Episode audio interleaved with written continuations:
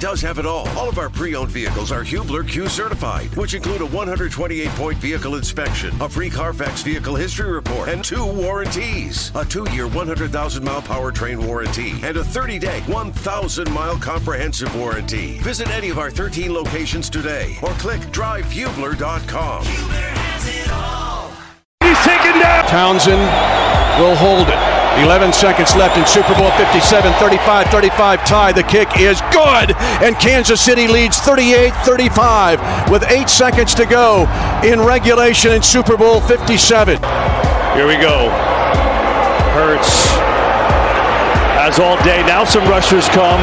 Going to throw it as far as his arm can take it, which is well short. And the Kansas City Chiefs have won Super Bowl 57.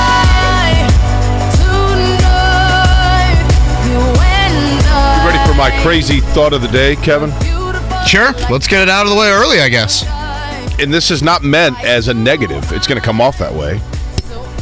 I thought as we listened to Rihanna that the Super Bowl halftime show was appropriate and symbolic of the Super Bowl itself. And by that I mean very well executed, very talented performer, hitting all of the right marks, but not really a necessary oomph moment that 10 years from now people talk about as the signature play, but a just a very very good football game and entertaining all the way around and perfectly sufficient. Um, I, I would disagree. I would say we will remember because a woman who was pregnant performed Well- at Super Bowl. And that people figured it out halfway through the performance, yes. I mean, that to me, after watching uh, Maddie go through a couple pregnancies, I cannot even imagine what Rihanna did last night. I thought it was incredible. Um, her performance and in general the game. To your point, Jake, sure, it definitely lacked the cherry on top. Uh, haymakers thrown back and forth. I mean, high scoring. Both quarterbacks were excellent. Um, sure, you, you, you want to see the Malcolm Butler, you want to see the David Tyree play. We talked about it leading into Sunday about that building has provided some epic Super Bowl moments, and you just didn't get that at the end. I know James Bradberry, who was called for the holding penalty, said afterwards that he tugged Juju Smith Schuster and he thought it was a penalty. Kudos to him for being candid, being honest. I, I just felt like so close to the line of scrimmage that is a flag that you don't throw. I didn't felt I didn't feel like it impeded Juju as much as you know maybe down the field. And really, if you watch Juju on the play, Jake, he doesn't really react. Usually, you see wideouts, he'll freak out. it seemed like a late flag, right? yeah, it seemed very late as well. Um, but boy, Here's the question though, if they didn't call that, would it have been pointed out? Like if they didn't call it, would people have been like, "Whoa!" Like, I don't think so because again, Juju didn't really react. right? Um, and get, typically you see wideouts, you know, go crazy in those moments looking for that flag, particularly on a third down. But you know, a- as you watch the game unfold, you're just thinking to yourself, you you you, you got to slay the dragon. You can't keep them No question. hanging around and whatever happened at halftime to Mahomes' ankle. And I know so much attention will be put on the second half, but I will go back to that fumble in the first half. I mean, Jalen Hurts just kind of gifting Kansas City seven points. It's really a miracle the Eagles had. I mean, the Eagles were up 10 at halftime and they had gifted They Kansas should have City, been up at seven that point. points. It was 14-7 at that point, right? 14 7. They were looking. They were about to go up 21-7. It felt like. And you know, if you go back and look at that sequence, Jake, Philly had a third and one right before the fumble, and they got the false start penalty. So instead of them doing the QB sneak, which boy, you imagine Shane Steichen bringing that QB sneak look here to the Colts. Colts will never uh, not convert a third or fourth and short in the history of the franchise, uh, but they get a false start there. So from third and one, it becomes third and six. Now they obviously have to run a normal play. Hurts trying to make a play happen. He drops it, and the fumble return for a touchdown. Like if you're going to tell Nick Sirianni before the game, hey, you're going to score 35, he would sign up for it. But if you also were to tell him you're going to give up the longest punt return in NFL Super Bowl history, and you're going to give up a fumble return for a touchdown that your quarterback drops the ball on, he would have said, "Oh, we got no shot." to win the game. But again, you got to put Kansas City away. You let them hang around, and Patrick Mahomes did Patrick Mahomes things. Uh, good Monday morning to you, Kevin Bowen, Jake Query, and Mark Dykton. A whole lot to get to on this Super Bowl Monday. The latest from the national reports, and I think a lot of this is agent driven. The Colts are extremely quiet per usual, as a, you know, feel like we've kind of warned you. The Colts will not speak on this until pen is put to paper. Uh, but Adam Schefter from ESPN has reported this morning that Shane Steichen expected to fly to Indianapolis this afternoon to make it official as the youngest head coach in Colts history. Correct? Uh, how old is he? He's in his mid thirties, right? Thirty-seven years That's old. gotta be. By the way, um, the Chiefs are very likable. Arrowhead's a great stadium. It's an awesome atmosphere. Players that go there say it's one of the best places to go. People in Kansas City, I mean, Kansas City is essentially the same city as Indianapolis if you've never been there. It's very similar. Uh, great people in Kansas City. The, you know, storied franchise that's been around a long time and has now found some glory here. Patrick Mahomes, nothing about him that you that, to dislike, really. Uh, his brother a little much, but and wife. uh, but is is Travis Kelce single handedly going to turn them into Patriots fatigue overnight? I think I'd rather hang out with Jason than Travis. Well, I, I guess depends on what you're going for. If you're having the party of your life, maybe Travis. But if you want to do any other function in your But life, I think you thing. hang out with Jason. But Gronkowski, with Rob Gronkowski, after a couple of years there, I think everybody kind of figured out that Gronkowski was having fun and we were all kind of in on the joke. Like he, he knew the character he was playing and just kind of lived up to it. I, I- I think this guy's just naturally a D bag, right? Cocky, sure. I don't know if I, I I don't know if I know him well enough to throw out the old d bag. Um, but boy, he's a damn good football player, and him and Patrick Mahomes. I mean, he's a great player, but one of the best duos, frankly. what bothers me, in NFL is history. he doesn't allow Patrick Mahomes any. Like after the game, I want to hear from Patrick Mahomes. And like the whole time Erin Andrews is trying to talk to Patrick Mahomes, Travis Kelce's like jumping in, yelling over everything. yeah, I, I thought we could have done that separate. Totally. I mean, he's like gone overboard with it. And the whole like us against the world, like no one believed in us. You're the number one seed, right? Yeah, that was a bit much. He acted like they were UMBC. Totally. Oh, the Houston Texans just won the Super Bowl. That's what he made it sound Uh, like. totally. Uh, second youngest head coach. Thank you, Dustin. Uh, Don Shula, 33 in 1963. For Shane Steichen. Everyone thinks of Don Shula with the Colts, of course. Yeah, exactly. Uh, so I guess youngest head coach in Indianapolis Colts history. When would, when would you anticipate that we will get? I mean, obviously the Colts are going to dot every I and cross every T before they officially announce Shane Steichen. For those of you that were under a rock in the last 36 hours, um, what? And I saw somebody that like pokes fun at, oh, this is how it always happens. The local guys go, see, we told you this is okay, but I think everybody knew for the last the the last half of last week that this is where things were headed, right? I mean, it, it you and I talked about it on Thursday. That it it appeared as though that was who they were honing in on was Shane Steichen. Yeah, I don't know if anybody cares about this, Jake, but I think how Adam Schefter has gone about his reporting with this is I think he has simply gotten confirmation from the candidates that have been told no. And he basically just crossed people off the list. Yeah, Oh, okay. The Colts have called Raheem Morris. Okay, the Colts have called Brian Callahan. The Colts have called Jeff Saturday. And by process of elimination, they haven't called Shane Steichen uh, to tell him no. Steichen, for what it's worth, declined comment after the game about this. I could totally understand why he would want to do that. Certainly, it was a heartbreaking second half after being up 10 at halftime. Uh, to your point, Jake, when, you know, expecting finalization, I you know, part of me thought, hell, Shane Steichen can sign the contract out in Arizona, right? I mean, Schefter says he's flying in today. right, right, right. Yeah. Eh, But I, I, I thought for a second there, I'm thinking, well, Jim Irsay's out there and Pete Ward's out there. I mean, the Colts have a lot of important people at the Super Bowl. If they really wanted to get it done as soon as possible, they could do that out there. Uh, maybe from a legal standpoint, you just want to have him do it here in Indianapolis.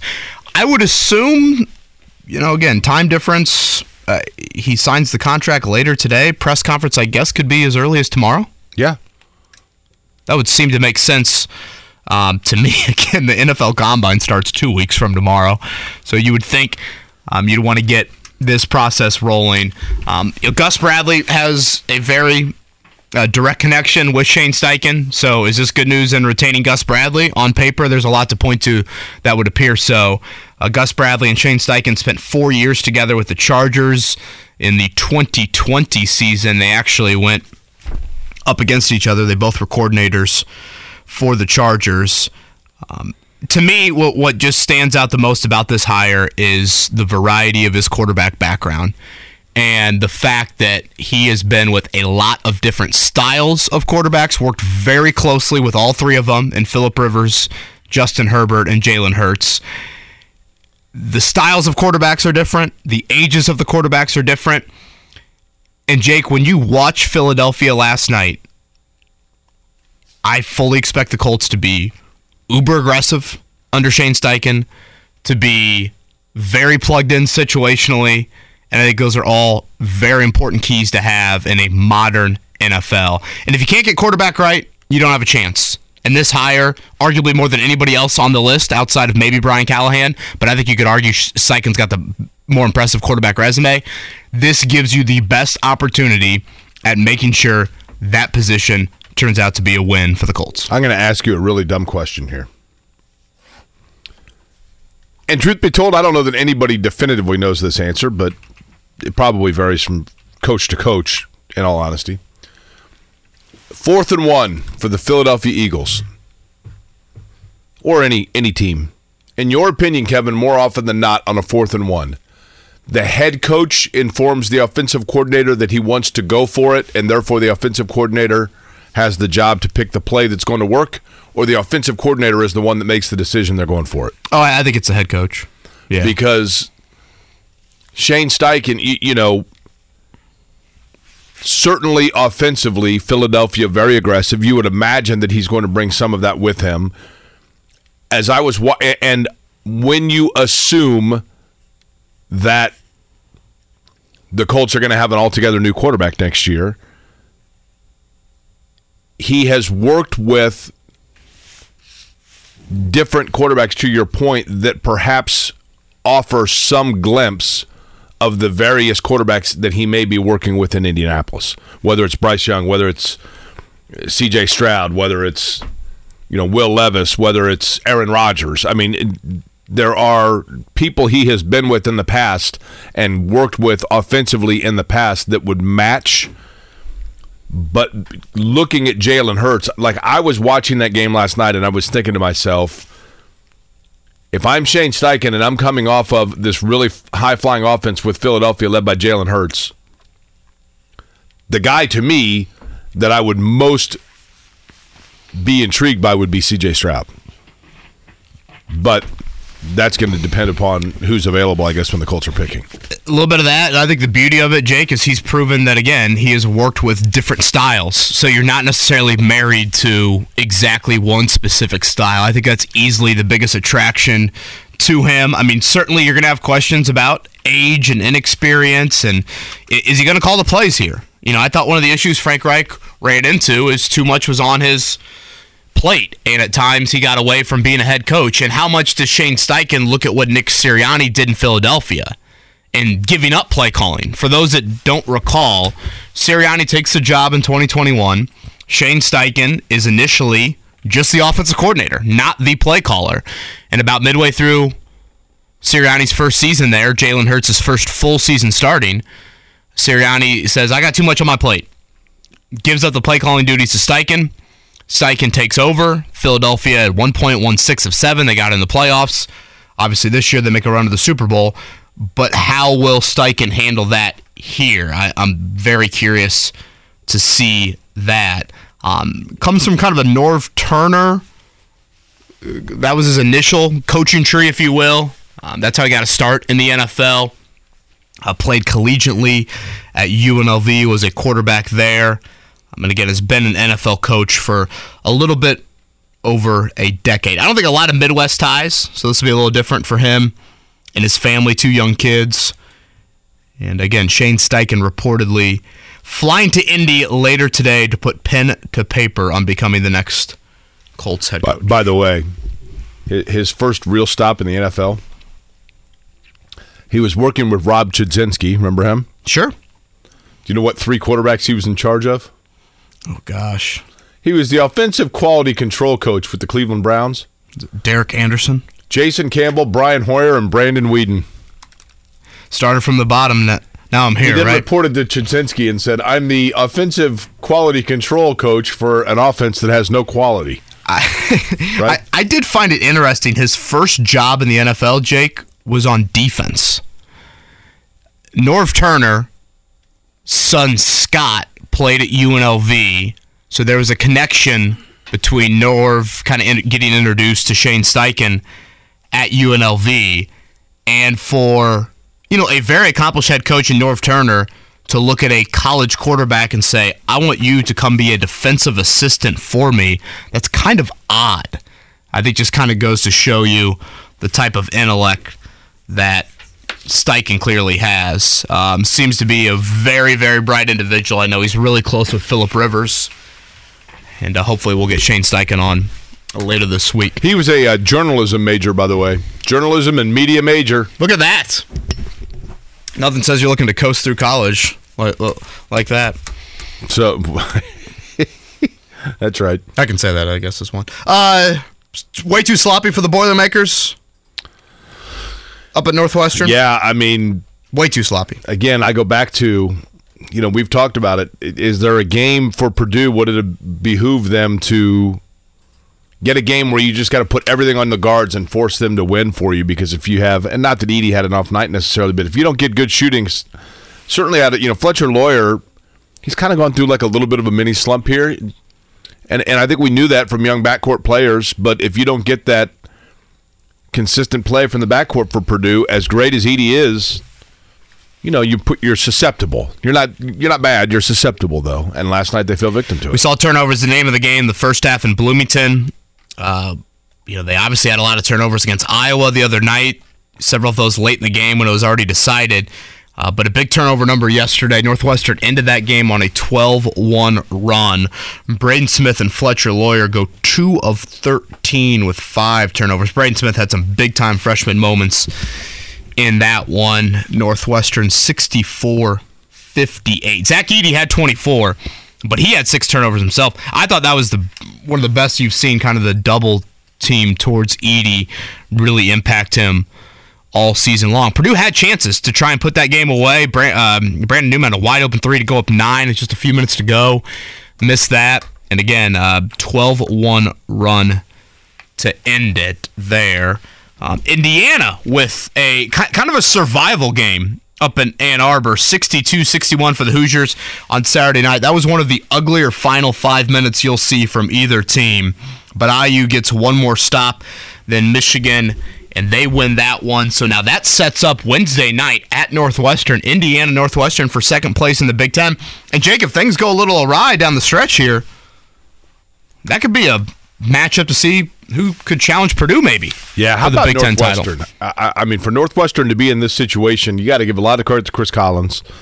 Um, and Indiana, again, what you're seeing out of Indiana, and we've talked about this. I know this is a horse that I've beaten many, many times, but Trayce Jackson Davis is outstanding, and they just simply need, as is Zach Edey. Both teams have one thing in common, and Purdue has gotten it more consistently than has Indiana, but they need a secondary piece, right, to run. And and Jalen Hood Schifino now is starting to to play away from home with more consistency, which is what Indi- has put Indiana back into this position. And look, Indiana a month ago looked like they were circling the drain, and they got that thing clogged, and they're playing very well, no doubt about it. This is the Indiana I think that we we anticipated at the beginning of the year. You know, last year there were ugly moments that would end in losses. This year, whether it's Saturday night, whether it was the end of the Rutgers game last Tuesday, you could have ugly moments there, but still be able to kind of gut it out. And that's what they were able to get done on Saturday night. So 28 and 11 for Trayce Jackson Davis. Jalen Hood-Schifino had 21. Nobody else had more than four, but still Indiana able to get a road win there in the Big Ten. So at Northwestern, for the Hoosiers coming up on Wednesday night, and then for Purdue this week, they are at Maryland. That is an early tip on Thursday. What was your favorite commercial? I actually liked the one to start things off. I thought uh, Ben Affleck and um, J Lo and the Dunkin' Donuts. I thought was pretty good Okay. to start things off. Yeah, that one was solid. I like the uh, I like the Michelob Ultra one, the Caddyshack theme. Okay. Breaking Bad Pop Crunch or whatever it was That called. was that good. was good. Here's the problem with, for example, there was one that was for, I believe it was Ram trucks, that was kind of an innuendo, like you thought it was going to be like an, an erectile dysfunction ad, and the whole ad is taking you one way, and then at the end you re- they reveal that it's actually for Ram trucks, right? The problem with ads like that is no one remembers who. Uh, granted, I just did, but for the most part, you're like, oh, I really liked the the one about such and such, and it's like, well, you're not naming the product. Like, there are too many ads that they try to get so creative and cute, and then you forget what it's for. They, they create like a little storyline, and you're like, but what was it for? Oh, uh, the one where the guy got lost. Okay, the one that that got me, and I saw it was like leaked ahead of time, but the one about the dog. Oh, sure. There were two dog commercials. One was for Amazon, but the one where it shows the little girl getting the, the pet dog, it was for the farmer's dog. is Yeah, I the name of the say. I company. was thinking of what the. But it was an effective ad because you knew it was an advertisement for dog owners for uh, about dog ownership.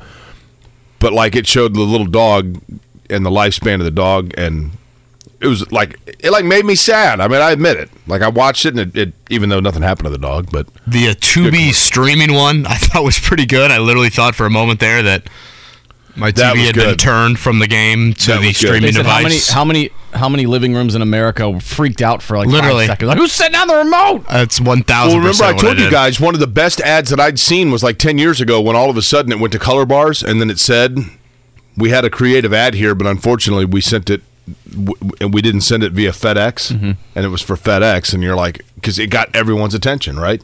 I thought Babyface and uh, Chris Stapleton were both really good Yeah, agree with that.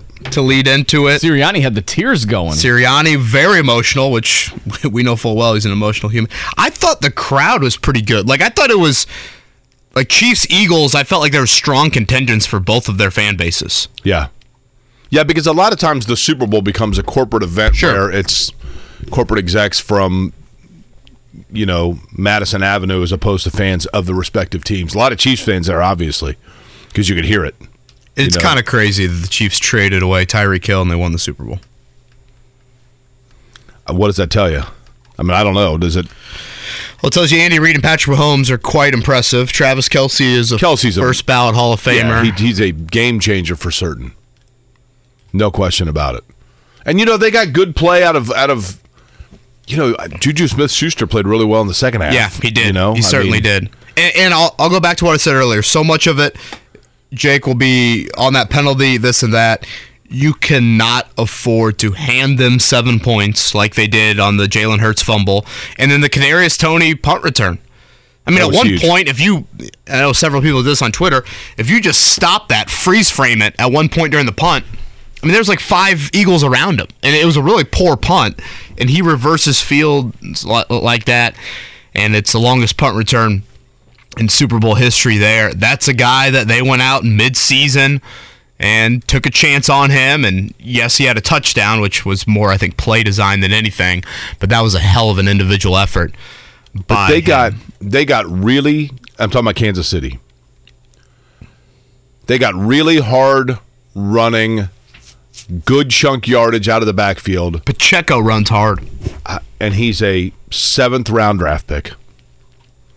And he was really good for them. Mm-hmm. I mean, he was really, really effective. When they needed big plays, he, he delivered on more than one occasion. Right?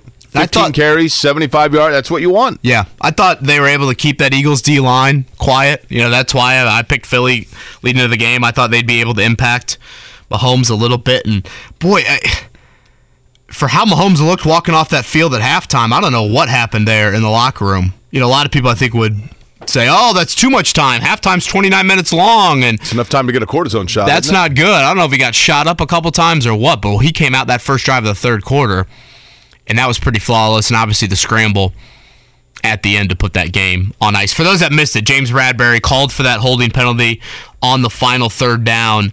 Um, he did say after the game, he was pretty honest. He said that was a penalty. I definitely tugged.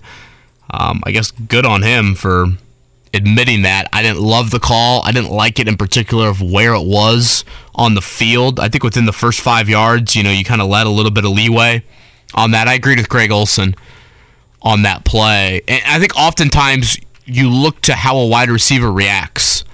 And clearly, if you look at the reaction of Juju Smith Schuster on that play, he didn't really act like he didn't go nuts after the incompletion. And I think he kind of looked at that as that's normal first five yard stuff. And it almost seemed like if you would have asked him in that moment, he would have thought, nope, play on. I thought, by the way, to, to continue my theme, and I and I actually appreciated this, and it's only because it's I bel- you know it was their parent that pairing's first time doing it. But we have become so accustomed to the Super Bowl being a broadcast team that are household names. You know, Buck and Aikman and Al Michaels and you know and Collinsworth and I- thought it was they did a really good job. I think I- Olsen's pretty good. Olsen's very good, A- and, quite frankly, I, I think Olsen is just very conversational and knowledgeable, and doesn't upstage anything. And then they're eventually going to put Tom Brady in that position, and everyone's going to dislike him.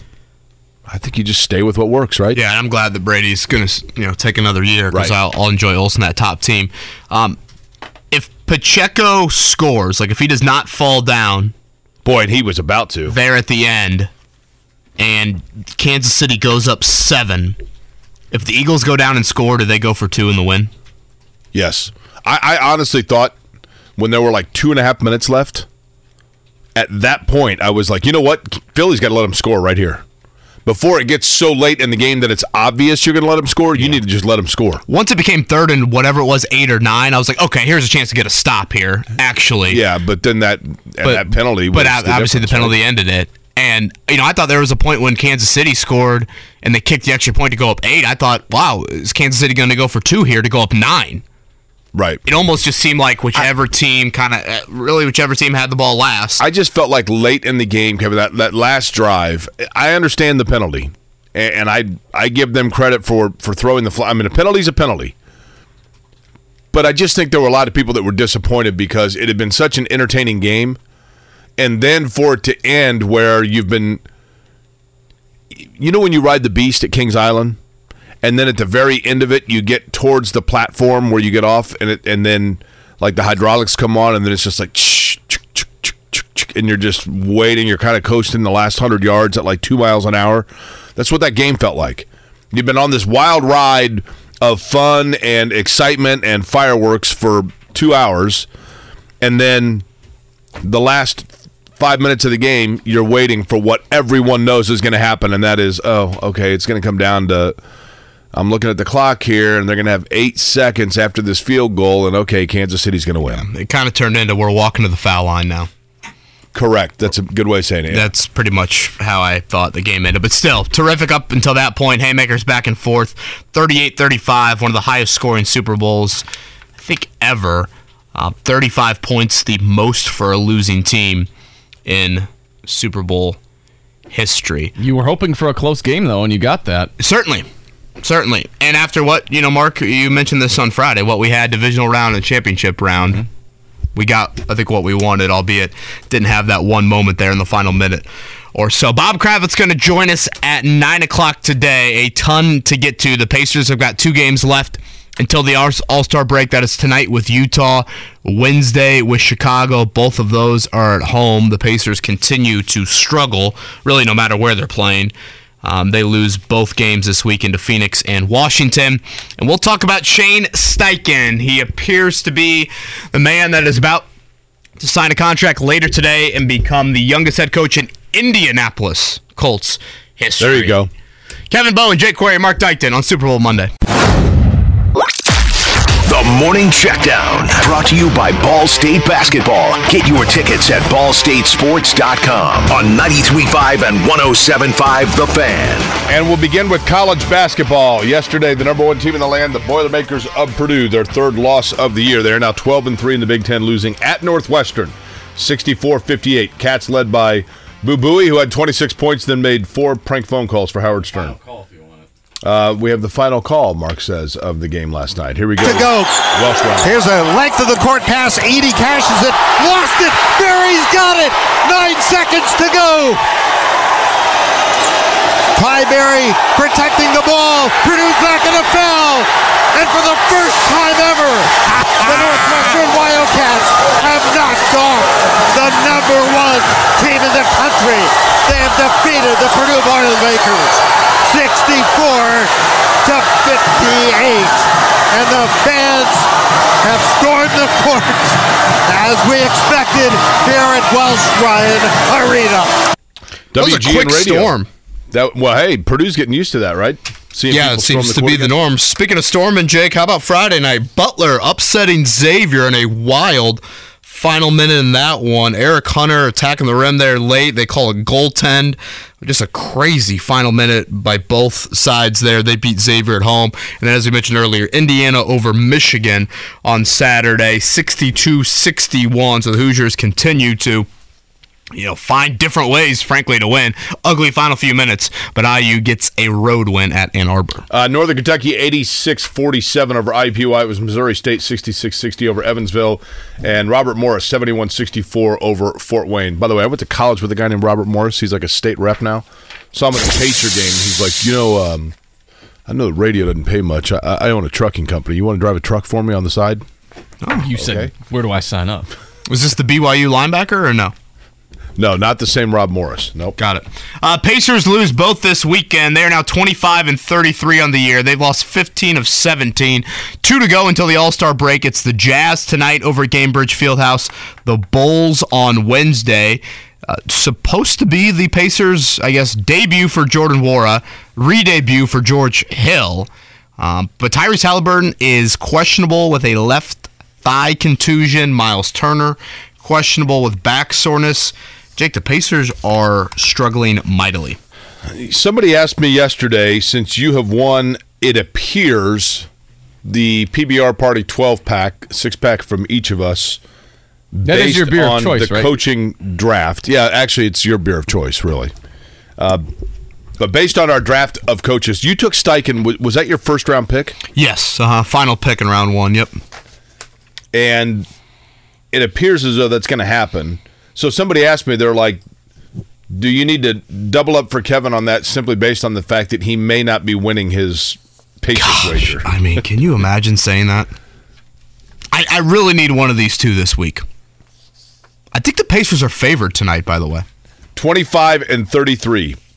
I don't know if I can name three Jazz players. Yeah, they traded him, right? Yeah, Pacers. It's basically a pick 'em though. Pacers are one point favorites. Lauri Markkanen, maybe? They Yeah, traded Markkanen's everybody else. one. Huh? They traded everybody else, didn't they? Pretty much. Uh, yeah, the Pacers gave up 80 to Washington on Saturday. DeAndre Ayton dominated Miles Turner on Friday. It was good to see Benedict Mathurin getting, you know, his normal minutes. Isaiah Jackson actually played a little bit over the weekend. Again, I think those are some important things to keep in mind. Kevin Pritchard did have some comments, trade deadline related. We can chat about a little bit later with Bob Kravitz. Hold on, I got sidetracked. What, what number Super Bowl was that? 57? Yep. 57.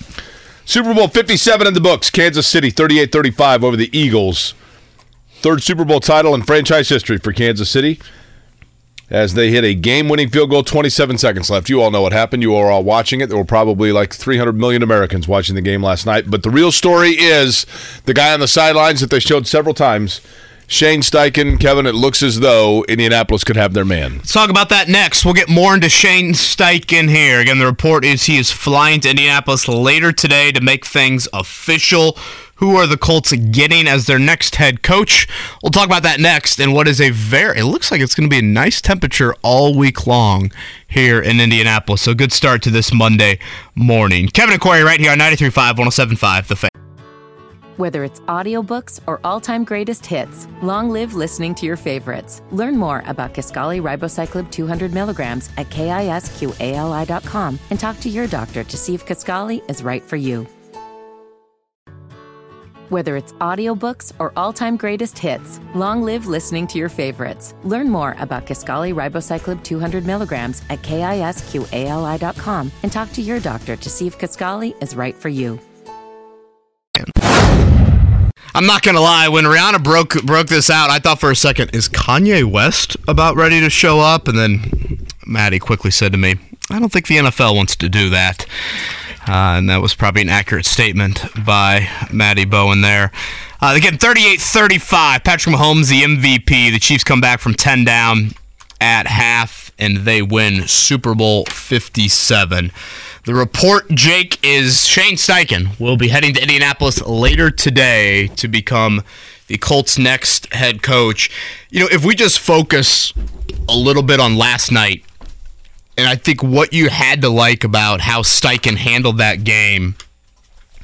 First off, and you really didn't need to see last night necessarily to point this out, but I think you love just how aggressive and how diverse the Eagles are offensively. Their playmakers touch the ball in a variety of ways. I mean, how much, how great is like their tight end usage? I feel like Dallas Goedert was touching the ball in, in a bunch of different ways. But the moment after Jalen Hurts fumbled in the first half, that one kind of stood out to me. You know, Hurts fumbles, just a kind of a careless play by him, huge play. Chiefs obviously return it for a touchdown.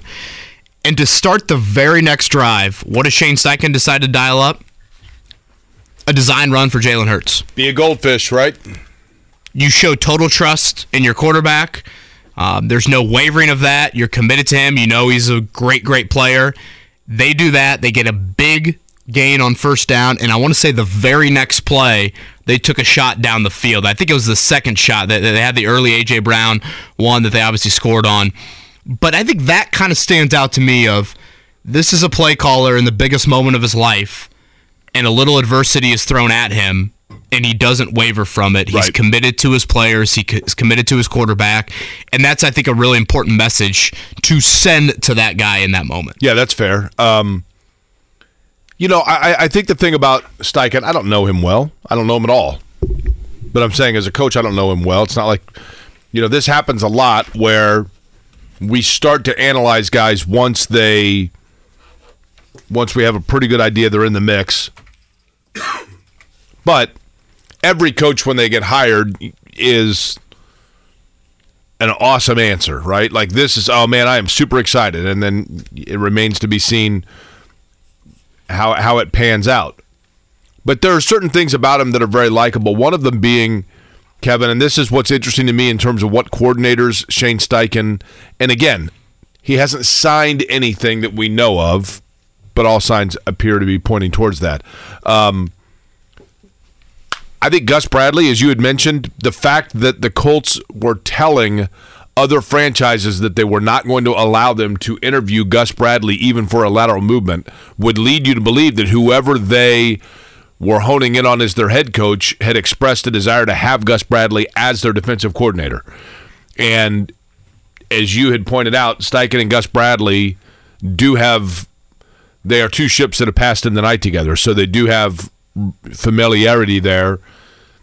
But he, if you look at the way he and Nick Sirianni, just kind of two young, energetic guys, does that mean now that he goes out and finds an O coordinator that that matches that same mold of him? Does that make sense? Yeah, eh, I'm very interested. That's one of the questions I would have for him is how does he plan on handling the offense and the plan there? Because you know I mentioned this earlier that I thought was a big issue for Frank Reich is just kind of forgot at times he was the head coach, and you know if you look at Shane Steichen's experience with Nick Sirianni. Sirianni's an emotional dude, but I think Philadelphia has mastered kind of the situational aspect of the game. Again, they're uber aggressive, and a lot of that is very quick decision making that you have to make in game. Um, so I think that will be a question certainly to have with Steichen. He's got several years of history with Gus Bradley, and one year when they both were coordinators. 2020, the Chargers head coach Anthony Lynn um, gave the full time offense coordinator role to Shane Steichen. That was when Justin Herbert was the offensive rookie of the year, and uh, Gus Bradley was the defensive coordinator for that 2020 season with the Chargers. So, obviously, some good signs point to that being the plan on, on the defensive side of the ball. Um, so to me, you know, questions that you have because I love the quarterback background, and if you don't get quarterback right, the hire is never going to work out. So that to me is a huge, huge pro about the hire. The question for me, Jake, again, is just he is 37 years old, and this is different than just calling the plays. Um, you know, Jalen Hurts and Nick Sirianni, by all accounts, it's kind of a Nick Sirianni offensive game plan, and Steichen picks and chooses off of that game plan. Uh, those would be some of the questions that I would have about him becoming a head coach for the first time in his life. Okay, to go auxiliary on this, having nothing to do with actual X's and O's. And I know that sounds crazy, but for those who are interested in off field things in terms of what kind of guy, because, you know, a lot of times the, the coach of a franchise is somebody that's above and beyond just the person on the field because they're out and about, especially in, in a market like Indianapolis, a smaller town. Uh, Shane Steichen's married to what appears to be, I think they were college sweethearts. His wife also went to UNLV. Nina, correct? Correct. Uh, he is a native of California, Sacramento area, so a city kind of like Indy, even though it's, when you hear California, you think like, oh man, that doesn't really relate to Indy. Sacramento kind of does. Went to UNLV, majored in media journalism studies, so he's going to be able to keep us on our toes, assuming he becomes the head coach here. Um, he and his wife Nina do have two children, one boy, one girl. His wife, who does uh, apparently some floral stuff, like floral arrangements, Huh. has like a side business. Oh, bu- busy week for her. Busy day tomorrow for her. That's right. That's exactly right. And she also, uh, from what I can see, pretty active in autism awareness and fundraising for children with autism. I'd love to see that. So probably some areas where she might get involved around the city of Indianapolis. But uh, I mean, uh, look, it's it's fresh, it's young, it's energetic.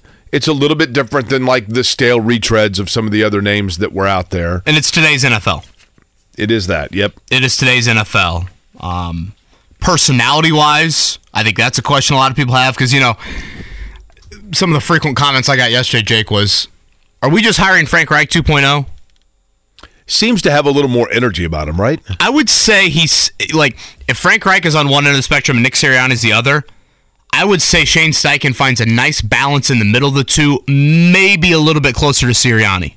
I, I don't want to act like this dude's going to be yelling at opposing fans and maybe crying during the national anthem, but I think he's got a little bit more fire on that side of it.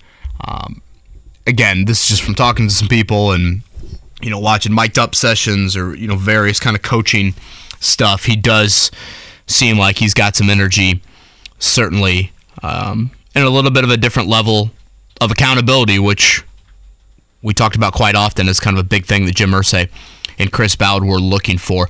We said this at the start, but if he does, or if the Colts do make this official later today, you know, press conference tomorrow would kind of be my assumption on that. I don't see any reason why he would sign the contract and then go back to Philadelphia for a day or two and like get his belongings. Yeah, especially then- now since they don't have like a parade. I mean, Yeah, you know what I mean? Right. That is that's a good point to make on that. Would you wear? Let me ask you this: um, If you go to the Super Bowl, you get a Showing ring, that right? Mahomes scramble, that was such a huge play. I- I'll tell you one thing. Speaking of the scramble, I was going to ask a ring question, but before I get to that, my my ADD kicked in there with that. Do they need to do something about? And maybe it was an anomaly last night, but you know they they made so much about how much went into the turf and all of the treatment of the turf, and they spent eight hundred thousand dollars for the perfect turf for the Super Bowl, and then they painted it all over the place. Terry Bradshaw made mention of this. I thought it was a valid point. Do you remember when the Colts Hall of Fame game was canceled against Green. Bay because Sadly, I was there. Coagulation of the paint in the middle of the field.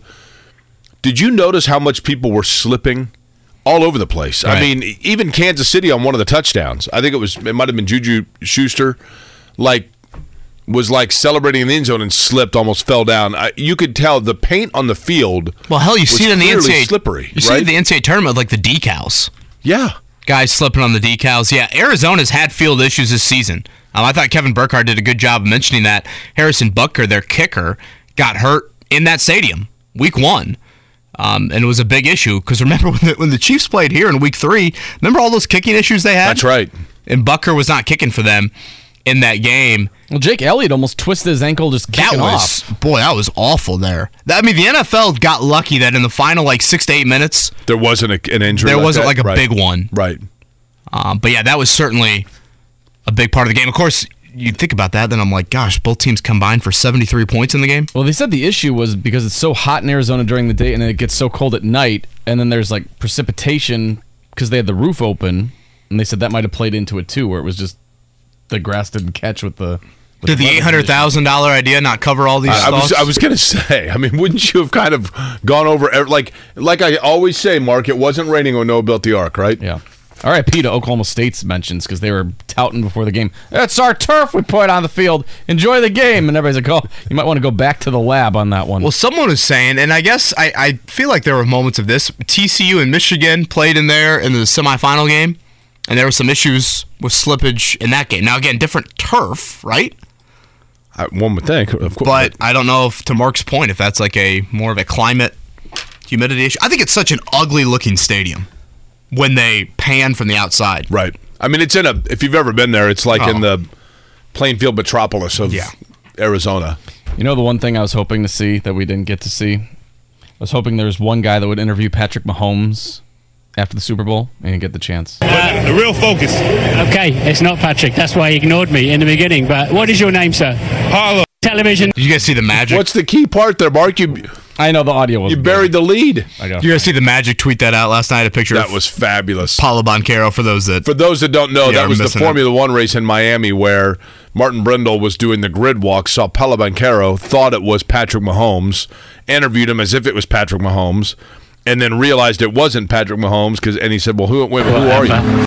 and then as he walked away, I thought there at the end, Andy Reid was going Joe Namath and going to kiss Tom Rinaldi at the end. he actually said, "I want to kiss you." Right? I was like, if this somehow, if this was Andy Reid's friends to saying to him, dude, if you win the game, you got to tell the sideline reporter that you want to kiss them. Can you imagine if that's like what happened? And again, I, I'm going to belabor a point. I, I'm not trying to be the fun police. The guy just won the Super Bowl. He's an unbelievable talent. But Travis Kelce, like when Patrick Mahomes is being interviewed by Erin Andrews, have the respect for Erin Andrews and the fan base that likes Patrick Mahomes to let the guy speak and let Patrick Mahomes answer the questions and let us hear from Patrick Mahomes instead of jumping around over everybody about how nobody picked you, the number one seed And in having the to cut, the, to win. I- having to cut I the was- audio too because he kept swearing. So I was kept- really tired of that whole I, I think everybody was, man. like reacting to Cincinnati and how they did, okay, that's fine. But the whole like we're Cinderella. I mean, yeah, nobody believed in us. Uh, okay. I, like, did Fox call him over? There's no way if you're Fox, you want him with Mahomes, do you? I agree. He did the same thing on the stage afterwards when Terry Bradshaw was. I mean, it was just like, dude. Like I said, Gotta love Terry With- Bradshaw. Come here, big guy. Yeah. to Andy Reid. with Gronk, how about when he says to An- Terry Bradshaw to Andy Reid, like waddle over here? yeah, Only a guy that's got four rings can say that, right? I don't have all day. I liked what Mahomes said to Terry Bradshaw when he said, "Is this a dynasty?" And Mahomes said, ah, "We're just trying to get to Oh, what you did." Pretty good, pretty Yeah, good Mahomes awareness. is wired exactly how you would want. All right, it is a beautiful start to this Monday here in Indianapolis. Supposed to be a bit spring-like here this week, certainly for mid-February. Kevin and Query, eight o'clock hour. Whether it's audiobooks or all-time greatest hits, long live listening to your favorites. Learn more about Kisqali Ribociclib 200 milligrams at kisqali.com and talk to your doctor to see if Kisqali is right for you. Mahomes in trouble, gets away. Mahomes racing with the bad ankle and all inside the 20. and He's taken down. Townsend will hold it. 11 seconds left in Super Bowl 57, 35 35 tie. The kick is good, and Kansas City leads 38 35 with eight seconds to go in regulation in Super Bowl 57. Here we go. Hurts. As all day, now some rushers come. Going to throw it as far as his arm can take it, which is well short. And the Kansas City Chiefs have won Super Bowl 57.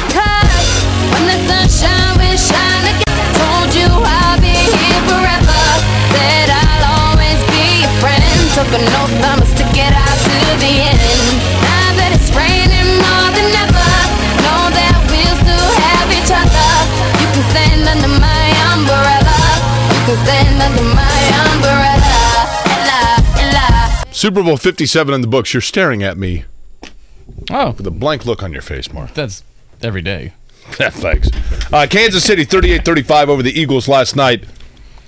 And we've talked plenty about this over the course of the last hour. The big storyline from a local standpoint being that Shane Steichen, the offensive coordinator for the Eagles, by all account, he will be the next head coach of the Indianapolis Colts. Of course, if there's one thing we know, certainly in this market, it's that uh, you never know until it is signed on the dotted line and the guy is in the building at the press conference. But it appears as though that is imminent for Indianapolis. Can you imagine if he wakes up today? God, I just, I just can't leave these guys. We got so close. I got Jalen Hurts. To the Colts' credit, it's not like they've announced it, right? No, and I know we said this at the start, but just to kind of go over it, the Colts have made n- the Colts haven't even confirmed it, Jake.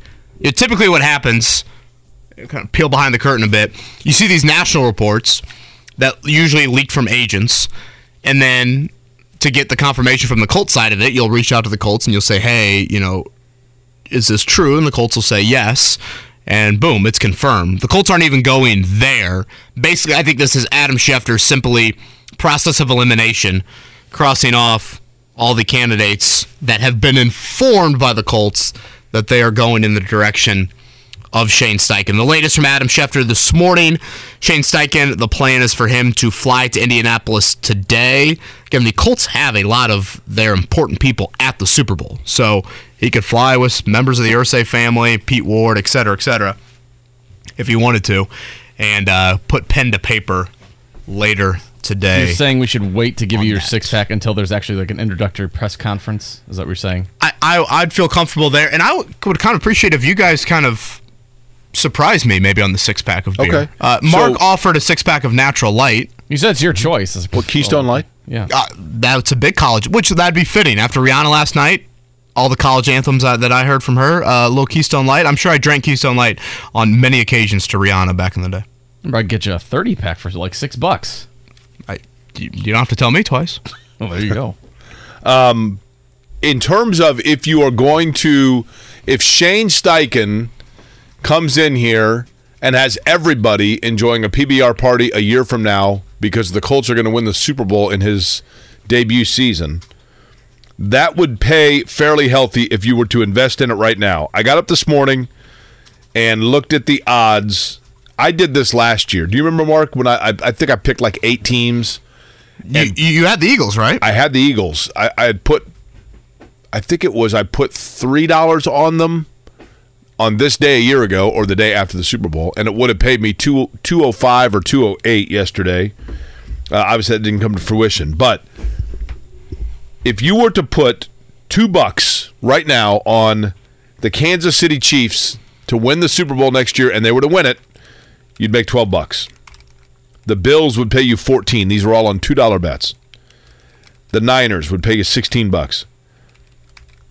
Would you like to guess the number of teams that have bigger odds that would pay you more than the Indianapolis Colts? If you put 2 bucks right now on the Indianapolis Colts, it would pay you 300 bucks.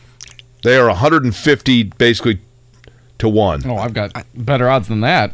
What do you have? I'm on plus I'm on DraftKings. I've got plus 25,000. So you bet two bucks, you get 500 for Whoa. the Colts. Really? Yeah. Okay, which one's that? That's FanDuel. Okay. Do you have how many? How many have bigger odds than the Colts or worse? Well, it has changed because when I tweeted it out last night, they were tied. The Colts, Cardinals, and Texans were all tied for the longest odds. Yeah, I was the Colts odds have now Texans for shrunk a little bit. The Cardinals and Texans are at plus, plus twenty eight thousand. I'm a little surprised in the See, I've got Cardinals. twenty plus twenty thousand for Arizona and Houston. Those three teams, though, it's a wide gap because the next closest after those three are the Tampa Bay Bucks and Atlanta Falcons at plus seventy five hundred.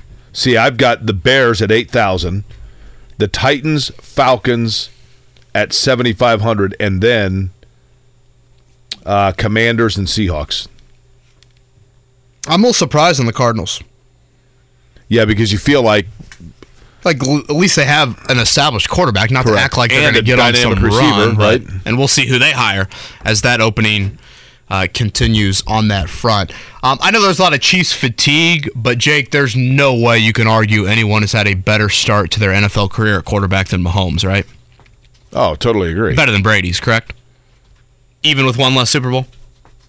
I mean, what he does. it- it- I, I think the listen. Great, Five AFC title game appearances, two MVPs, two Super Bowl MVPs, Two Super Bowls. The ultimate testament to a player's greatness is when fans start getting tired of them. And the ultimate testament to their character is when, despite that, they are still well liked. What Mahomes has going for him is he has a guy on his side of the ball that completely steals the thunder from him of dislikability and Travis Kelce. See right? the Draymond Green to Steph Curry. Uh, 20,000%, yes. But Mahomes, at no fault of his, if there is something of which people are going to get fatigued by Patrick Mahomes, it is not going to be the Super Bowls. People forget when Tom Brady first won the Super Bowl, you know, the Patriots were a feel good Cinderella story slaying the dragon of the St. Louis Rams dynasty. Vinatieri said it to us on Friday. That was a huge upset. Right. And, you know, it was, and Brady was very, you know, everybody loved Brady. But then you start winning enough, and people are like, gosh, I'm tired of this guy.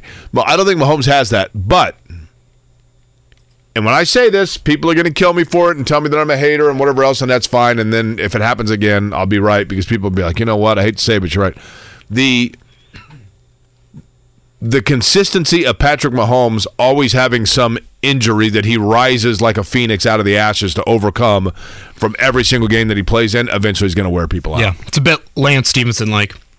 I mean, it feels overly dramatic, even though I, I think legitimately his ankle was hurt. I mean, but Yeah, I, I tend to agree with Daniel. People that are tired of Patrick Mahomes, they're more just tired of his wife and his brother.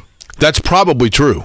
And and probably a little bit of Kelce if you want to throw that in Yeah, there. I mean- as the third wheel. I, I have no issues. It's funny, my sister in law came over yesterday to hang out with our kids before and she's a big sports fan.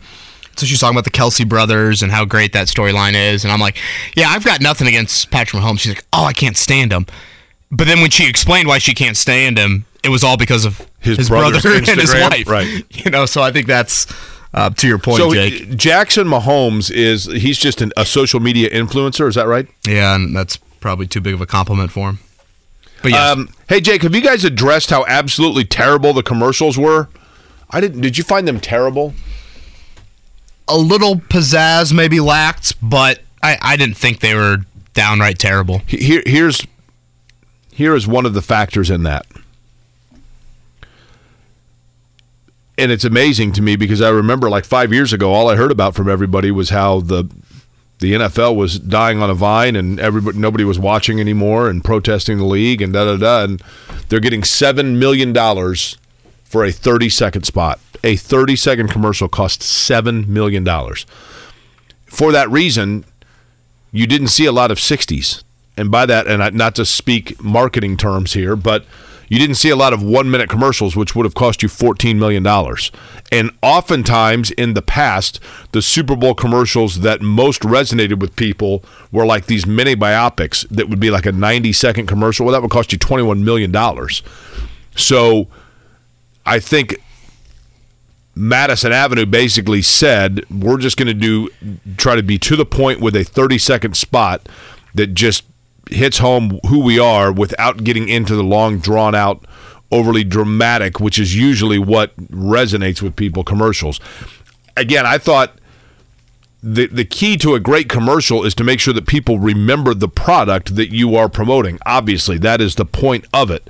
And some of the advertisers I think tried too hard to get too creative. I agree that some of them just fell flat because they tried too hard to pack it all in. And then you forget what it's for. You're like, yeah, there was the one commercial with the funny guy that da, da, da. what was it for? I can't remember. I thought the most effective commercial was the one for the farmer's dog, which was the story of the girl with the dog and the lifespan of the dog and over, you know, and the bond with a dog and the and the owner. I you know, and then there was a really good one for Blue Moon, which at the end just said this is an ad for Blue Moon and you knew it was for Blue Moon and that was it.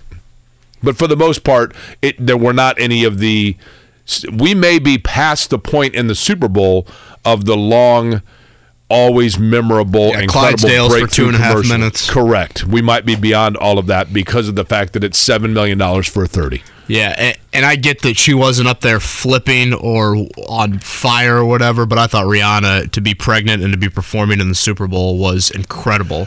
Like, can you imagine prepping for the Super Bowl halftime show and you're going through your first trimester of pregnancy? Yeah, I don't think that most. I mean, obviously, it wasn't until afterwards that she announced she was pregnant, right? Well, it's funny if you go back and watch her press conference from Friday. Uh, Nate Burleson asked her, you know, will someone be joining you there?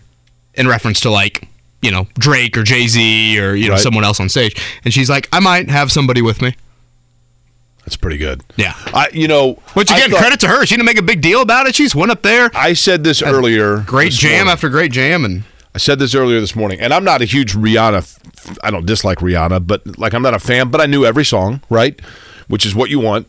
Um, I thought the the platforms. I mean, at one point I was like, is that like some sort of a CGI? They're not really that high in the air, are they? Because they're ha- they would have to be like. at the end, I started getting nervous. Yeah, I was like, they have to have like some sort of borders around them, right? I, that would make me very uncomfortable to be on the middle of it. So kudos there. But um, I thought she sounded great, even though I, you know people are like I think she's lip syncing. Well, hello. I thought she sounded great. I knew every word. That was cool. The visuals of the platform was was cool. I, you know, but I thought the halftime show and the commercials to that ex- for that extent were very representative of Super Bowl 57. And by that I mean very, very good, very well executed, very well done, very entertaining, very little about it that 15 years from now I will remember. Yeah, I think we'll remember that she was pregnant. Well, that, uh, yes, but I'm saying in terms of the, the actual performance, right? You know, like, of course, the gold standard is Prince's performance for sure, but but the game itself, you know, I said earlier, it's like a roller coaster ride. It was like the roller coaster ride where then you get to the end of it and the hydraulics come on, and then it's like, and you sit and you wait, and everybody knows it's over, and you know that inevitably the thing's going to lift up the armrest and you're going to get out. That game had so many twists and turns and momentum shifts and great plays and unsung heroes and heroes that you expected to be heroes.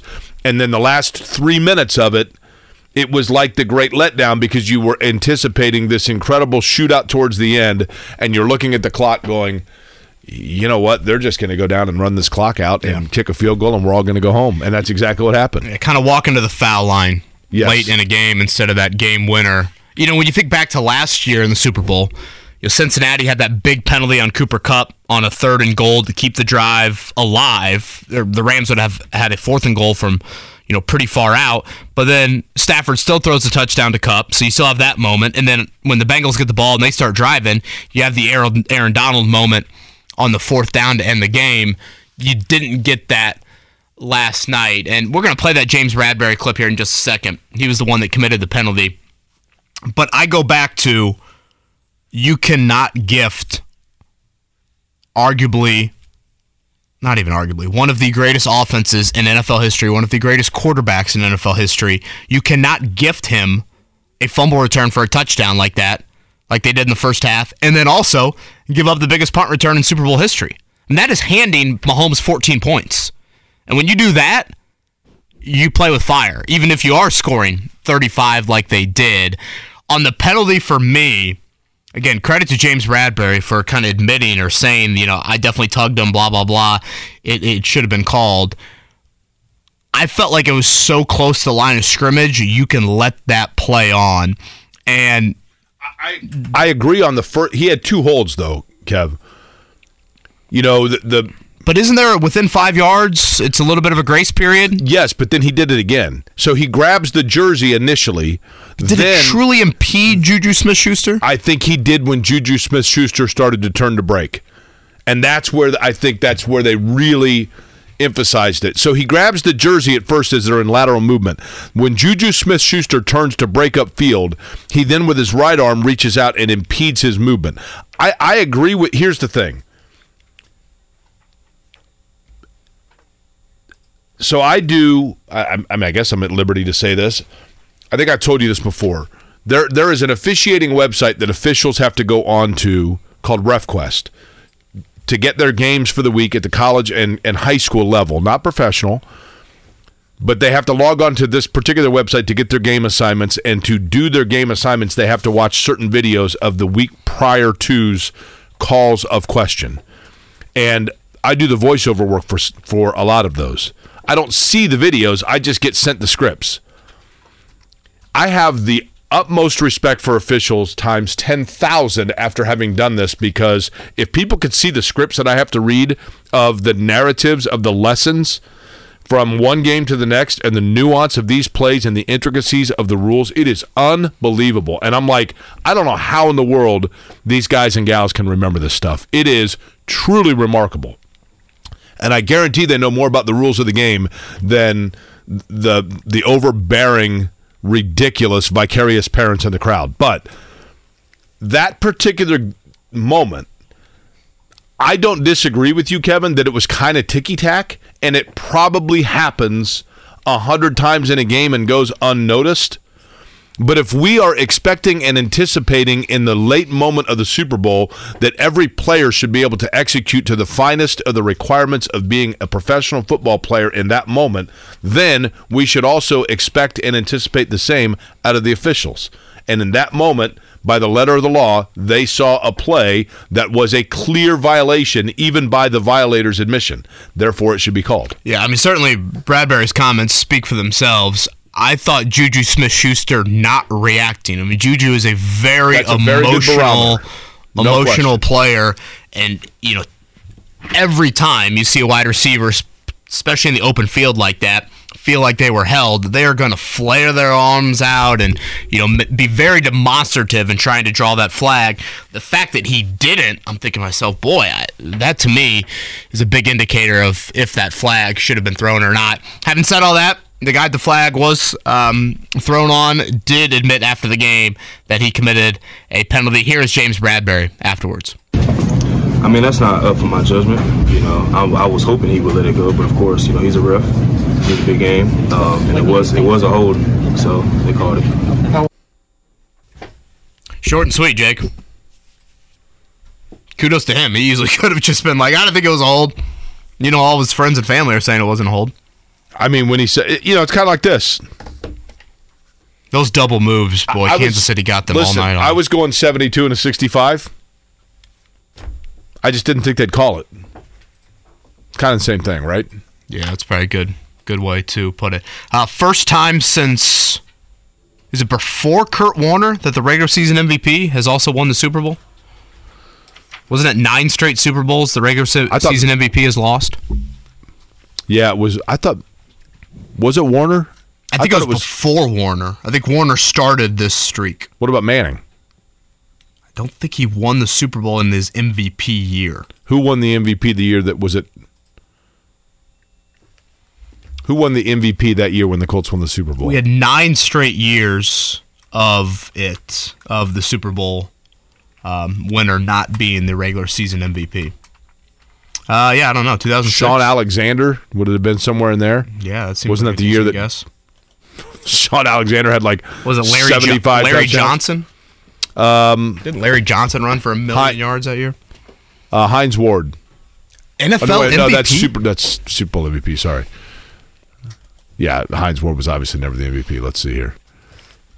By the way, Bob Kravitz going to join us at 9. Uh, we'll get into Shane Steichen here coming up in a few minutes. The latest on that is he's reportedly flying to Indianapolis later today to make things official with the Indianapolis. Uh, LaDainian Tomlinson, by the way.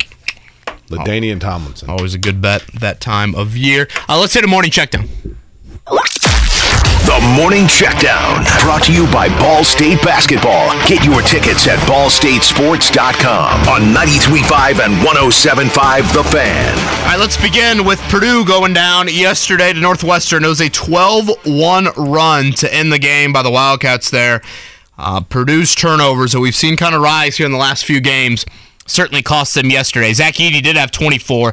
He had six turnovers, though. The double teams really got to Edey, and the freshman guards played like freshman guards. Braden Smith and Fletcher Loyer combined two of 13. Braden Smith, in particular, had some brutal turnovers, especially late. Uh, they combined for five turnovers, those two freshmen. And I think that you know, Jake, and I guess we said this probably this time last year with Purdue.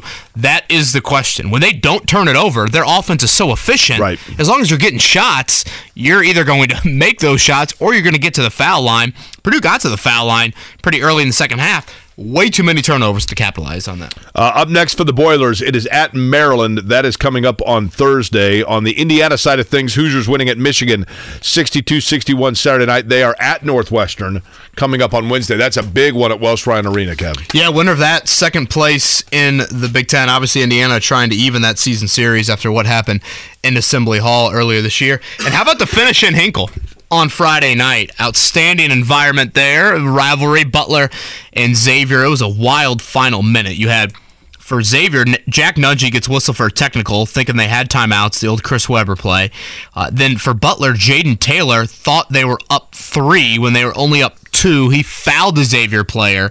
And then Eric Hunter uh, gets the, I guess, the game winning goaltend, and they reviewed the play. I, I think it was the right call, but certainly was really, really close. Uh, fans storm the floor there. Butler upset Xavier and easily their highlight of the season. Uh, NBA last night, it was Boston over Memphis 119 109. The Raptors over the Pistons 119 118. Tonight in the association, the Pacers at home taking on the Utah Jazz at the Fieldhouse. That game gets underway at 7 o'clock. Pacers trying to snap a four game skid pregame at 6.30 here on this network. Sounds like George Hill and Jordan Nwora will make their respective debuts with the Pacers. Of course, for Hill, it's the second time he's put on that uniform. Just two games to go until the All Star break for Indiana. Tyrese Haliburton is questionable for tonight, as is Myles Turner. It'll be the Jazz tonight, the Bulls on Wednesday. How about George Hill, Jake? Just being totally content with kind of ending his NBA career in a rebuild. Yeah, I think he knows. He goes from the Bucks to the Pacers. That's kind of wild. George Hill began his career in San Antonio and has the the world of respect, the highest amount of respect in the world, I should say, for Gregg Popovich. He loves Popovich, and he loved the tutelage that he got in San Antonio. And George Hill, who is a very mature guy, always has been, and a humble guy, I think he sees it as full circle and appreciates the opportunity now to be able to give back to younger players exactly what he is very grateful for having received when he was a young guy in the league. You know, when you think about guys at that point of their careers, Jake, it's go chase the ring. Right. And he's been close. I mean, he was close with what? He Cleveland has. a few years ago. He was close with the Bucks. Obviously close with the Pacers. Um, so yeah, George Hill. Again, I will reiterate what I said on Friday. Kudos George Hill. That's great that he wants to do this. Um, I don't need to see him on the floor. I think the Pacers need to continue to commit to playing their younger guys here over the final.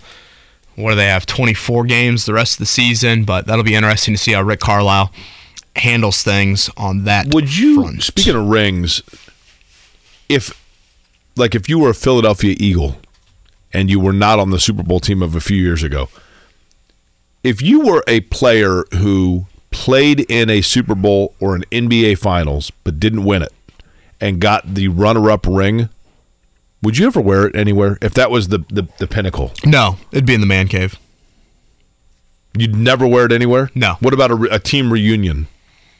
Uh probably yeah. I don't know. Probably not. I'm not a big ring person. Mark, No, I mean I have my wedding ring. That's about it. you wouldn't wear an AFC title ring? No. I think I would. Like, what the hell? I mean, how many people have one? Yeah, I mean, I think maybe like Have you ever seen it them? to like a speaking function. I can't say I've ever. Well, that's what I mean. Like Roosevelt Colvin. Now, see again, Roosevelt Colvin. It's different because he has Super Bowl rings, right? But like he actually has. I did an event one time where he was present, and he brought like two of his rings, you know, for like kids to see, and one of them was the AFC Championship ring, and like it looked like a Super Bowl ring. But he's like, well, I have a Super Bowl ring too, so I can. This is kind of the one that I can bring out. You know what I mean? yeah, maybe like show and tell with the third or fourth graders, but I probably wouldn't rock it. Okay. You wouldn't just like be. Yeah, I've always said if you ever go to a Super Bowl, like next year the Super Bowl's in Las Vegas. If you go to Las Vegas, and can you imagine if you go to Las Vegas to go to the Super Bowl next year?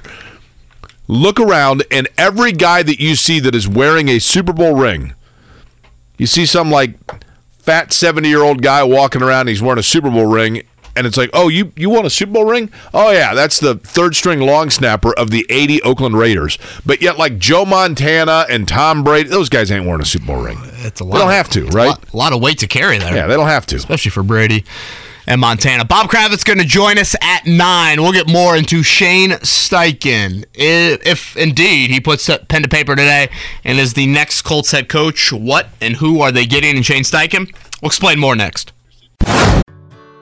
Whether it's audiobooks or all-time greatest hits, long live listening to your favorites. Learn more about Kisqali Ribociclib 200 milligrams at kisqali.com and talk to your doctor to see if Kisqali is right for you. Mark Noah, uh, no Disturbia last night. I know. I, mu- uh, Ashley I thought she was like- going to end with that. I thought so too. But that just tells you how deep her catalog is. Her She's catalog so many is hits. unbelievable. Yeah, I would say Jake for like Mark and I's age group, that is like peak college anthem Rihanna. Yeah, I could see that. I mean, again, you, you know, I was thinking about this yesterday, and this is the ultimate challenge in booking something like that, and the ultimate compliment to someone like Rihanna, and that is who can you get to do a Super Bowl halftime show that you know people in their 20s are excited about and then people in their 50s and then their 70s at the very least know of the songs and most for the for the most part her every song that she sang I was like wow I know exactly what this is but it was you know predates me a little bit right It's impossible to appease everybody. I mean, we can't even agree on what style Doritos we like. truthfully, the one entertainer that they've had in the, I mean, you you could always go with like the classics, right? That are, you know, the Prince when he was living. But you're going to get 20 or 30 year olds that'll bitch and moan about that. That that's true. Um, the one entertainer that I have always felt is, I'm not saying that everybody loves this person, but I don't think you find many people that that can't stand them. And most people are like, okay, uh, the entertainment level is there. Is Bruno Mars? Sure. I think he's a Yeah. great entertainer. and you know, I've talked about this a lot, Jake. I have, I'm not like obsessed with really one genre of music, but you have such an appreciation for the entertainment level that they're able to execute. Totally. When you show up to those events. Uh, again, Shane Steichen, that is reportedly going to be the next head coach of the Indianapolis Colts. He would be the youngest head coach in Colts Indianapolis Colts history at the age of 37 years old. I think that would make him the third youngest in the NFL right now behind Sean McVay and Kevin O'Connell, two guys that have had pretty good success uh, in their respective stops, even though O'Connell's only been in Minnesota for a year. You know, Jake, I think something that I like about Steichen that I think he would bring here or at least try to impart on Chris Ballard is if you look at Philadelphia last night, and you could, I think, make a case if the Eagles had they won the, the game, Jalen Hurts probably is the MVP, I could have made a pretty strong case for AJ Brown. Yeah. And if you look at what Philadelphia has at their skill positions, and DeVonta Smith is a top 10 pick, and Dallas Goedert as a second round tight end. I mean, if you look at Miles Sanders, they actually drafted him pretty high as a running back. They go out this year, they make the trade for A.J. Brown. They have not messed around with making sure that their skill group offensively is loaded and versatile and dynamic. And I mean, if you look at the AJ Brown touchdown, that is just one dude just being better than those Chiefs DBs. It was a great throw by Hurts, but AJ Brown, you watch him, he high points, finds the ball, he makes a great play on it in the air, scores that touchdown. I think with Frank Reich, Jake, you got times where he walked into the kitchen, looked at the ingredients in the cupboard, and said, "Okay, I'm good." Whereas I think Shane Steichen's history could be a little bit more. I walk into the kitchen and I'm going to write some things down on the grocery list that we need. Well, somebody asked me last night, Jake, if Shane Steichen's the guy, does this mean that we're going to see more quarterback draws, uh, going forward on sneaks and fourth and one? And I'm like, yeah, but you got to understand, a lot of that has to do with the ro- the personnel. I think the aggression is always going to be there. It- it- understood, but what I'm saying is, in terms of like, off, for example, using Jalen Hurts in draw situations. A, a, a big part of that is facilitated by the fact that you've got to be aware of both guys on the edge because they have dynamic playmakers lining up. I mean, you know, in other words, you can't just completely stack the box because you got to worry about what's what then gets behind you. And I don't know that Shane Steichen looks at Indianapolis and says, "I've got receivers here that are going to keep every defense falling back a little No bit." chance. I mean, hell, tight ends too. You know, I, I think to that You know, I hate to say that Michael Pittman, when he was drafted, that Jalen Hurts was on the board, but Yeah, a lot of a lot of debate I think internally over at West 56 about that one. Um, to the question that you, you said that was a friend that asked you that, Jake, like what, what type of offense would they run? I, that I think is a little bit of the beauty in getting Steichen. It's that if you look at where he's been, and again was Philip Rivers position coach for several years, was his I think interim OC late in that 2019 season. Him and Rivers remain close. When you think of a Philip Rivers offense, Jake, I don't think it looks like the offense you saw last night. And that's the beauty of it. He's called plays for a Rivers offense. He's been a part. That's probably where most of his coaching background comes from. Norv Turner and that Chargers offense. And then Anthony Lynn gets the job with the Chargers. He keeps Shane Steichen on staff. They draft Justin Herbert, six overall. And if you go back to Herbert's first season, remember the crazy Tyrod Taylor injection story? Like Tyrod Taylor, the Chargers medical team injected him with the wrong thing and he couldn't play in the game. I do remember that. So Herbert was not the starter his rookie season initially. Then you have that freak accident with Tyrod Taylor. Herbert starts week two, and he ends up being just too good to take out of the lineup. And that is with Shane Steichen calling plays. And obviously, Herbert is a much different quarterback than Rivers. Herbert has 30 touchdowns, 10 picks. He's the offensive rookie of the year.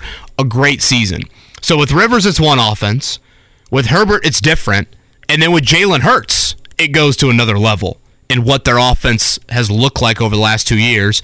And obviously, if you look at what's happened since Steichen has taken over the play calling in Philly, they get on a run to make the playoffs last season, the 2021 season. And then this year, Hurts is probably the MVP if he doesn't get hurt. And they are just a player or two away from winning the Super Bowl.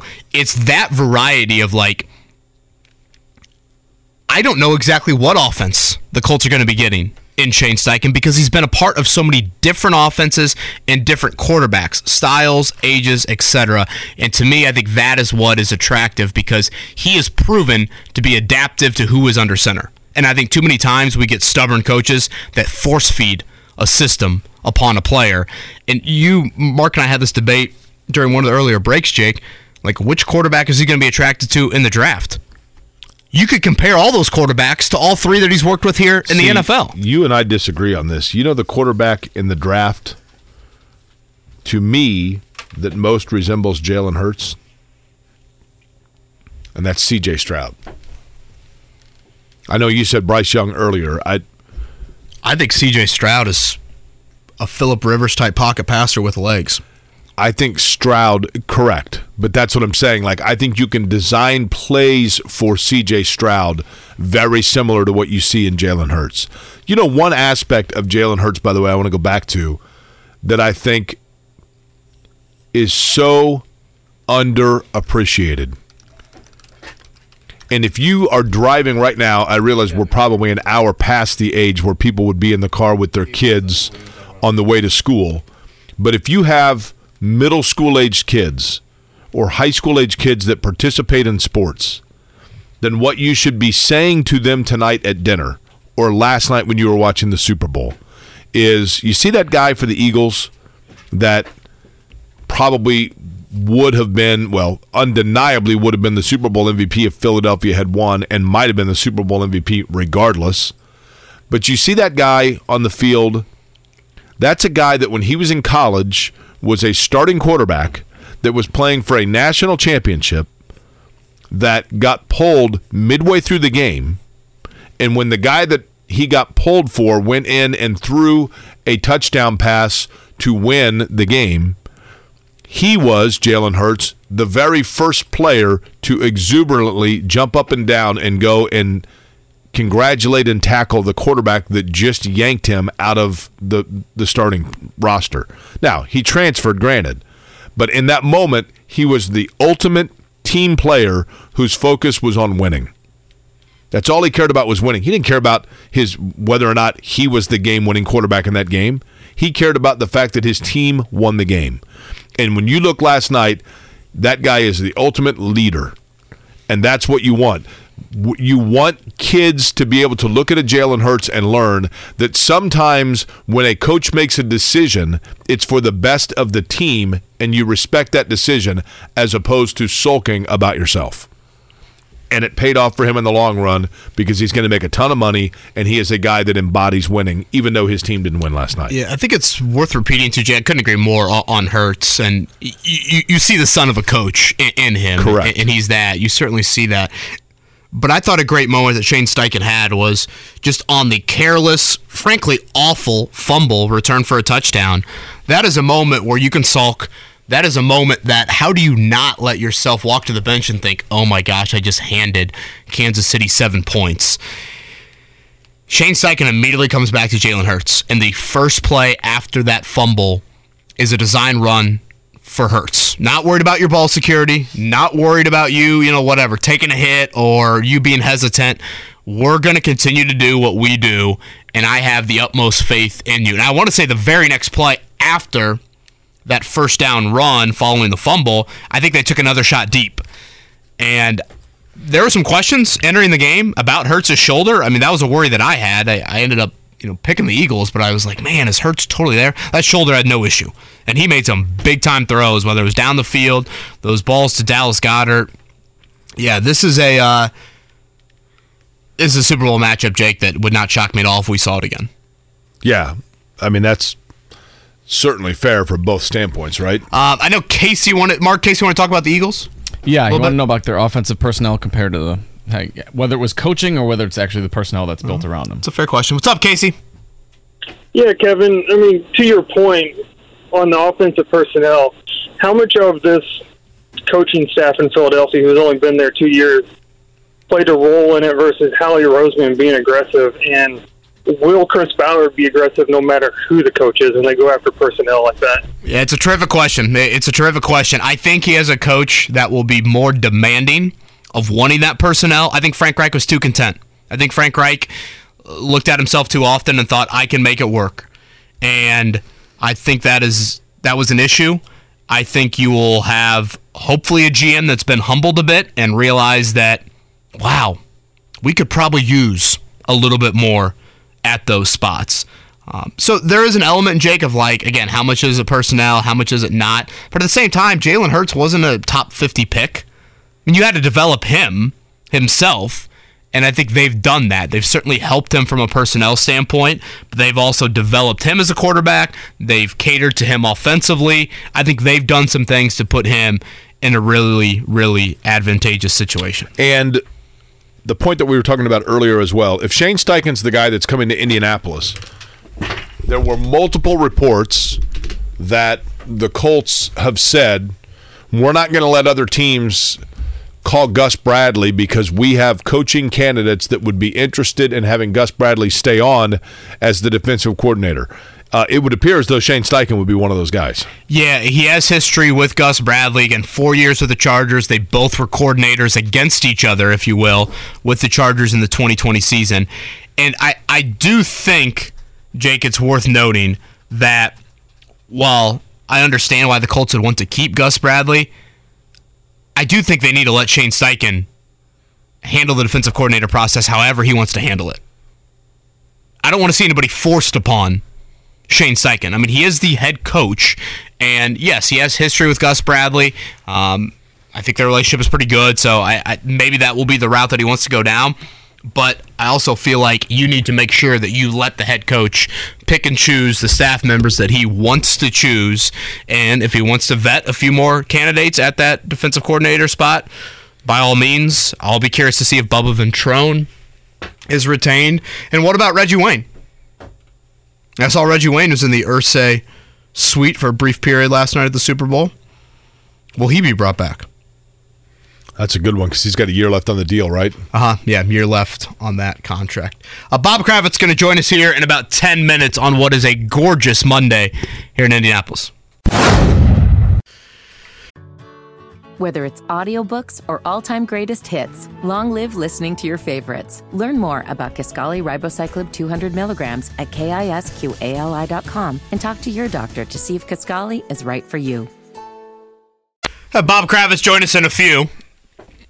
A whole lot to get to with Bob. We'll certainly hit on Shane Steichen, a busy weekend college hoops wise. Saw a court storming at Hinkle, a court storming against Purdue, which seems to be the norm now when Purdue loses. Uh, The ultimate compliment, right? Certainly. Sure, you got a hell of a program when that's that is pretty consistent, and obviously Indiana getting a road win up at Michigan. I thought um something that I hadn't really put a whole lot of stock into until she mentioned this last night, Jake. Erin Andrews, kind of like the last you know, sideline hit she did before the game started. They asked her about Mahomes and the ankle. And she mentioned that Patrick Mahomes said something to her this week that, again, once I heard it, I was like, yeah, I, I, I guess he's right.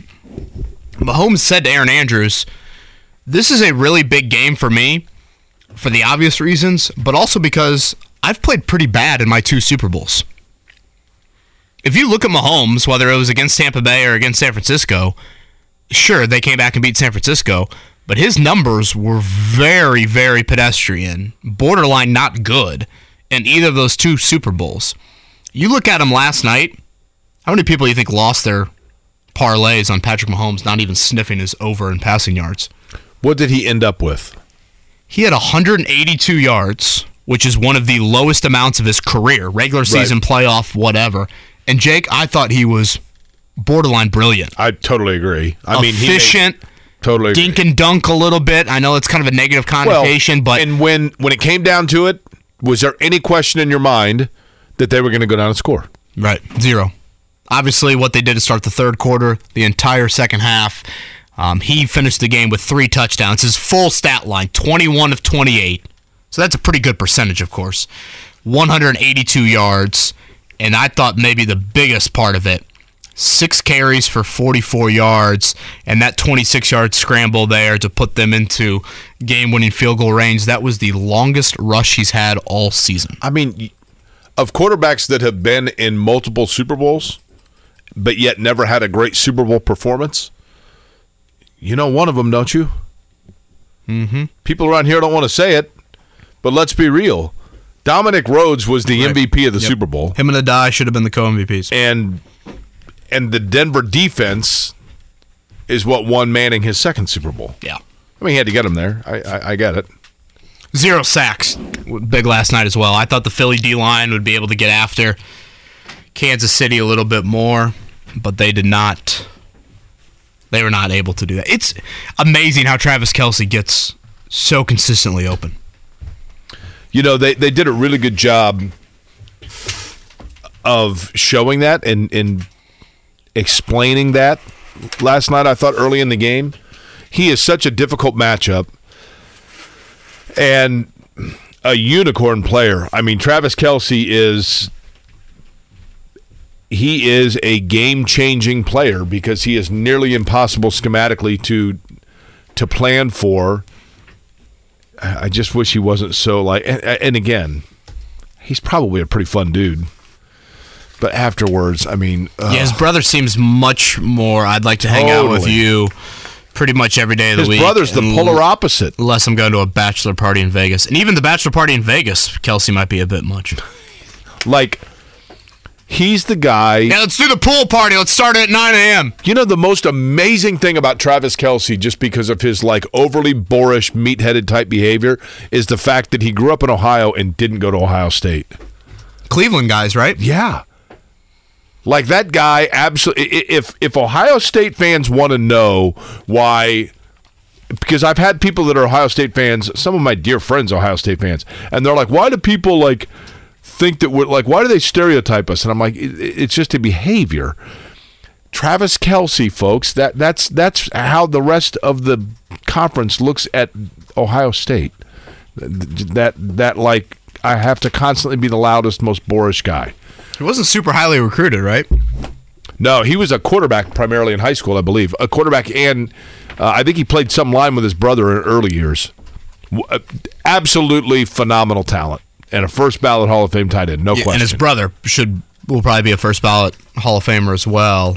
Um, we'll see if his brother hangs it up. He's been in the league a little bit longer than that, but yeah, hate him, whatever. Mahomes and Kelce, one of the best pass catching duos the NFL doubt. has ever seen. All right, Bob Kravitz going to join us in a few minutes. Whether it's audiobooks or all-time greatest hits, long live listening to your favorites. Learn more about Kisqali Ribociclib 200 milligrams at kisqali.com and talk to your doctor to see if Kaskali is right for you. Mahomes in trouble, gets away. Mahomes racing with the bad ankle and all inside the 20. and He's taken down. Townsend will hold it. 11 seconds left in Super Bowl 57, 35 35 tie. The kick is good, and Kansas City leads 38 35 with eight seconds to go in regulation in Super Bowl 57. Here we go.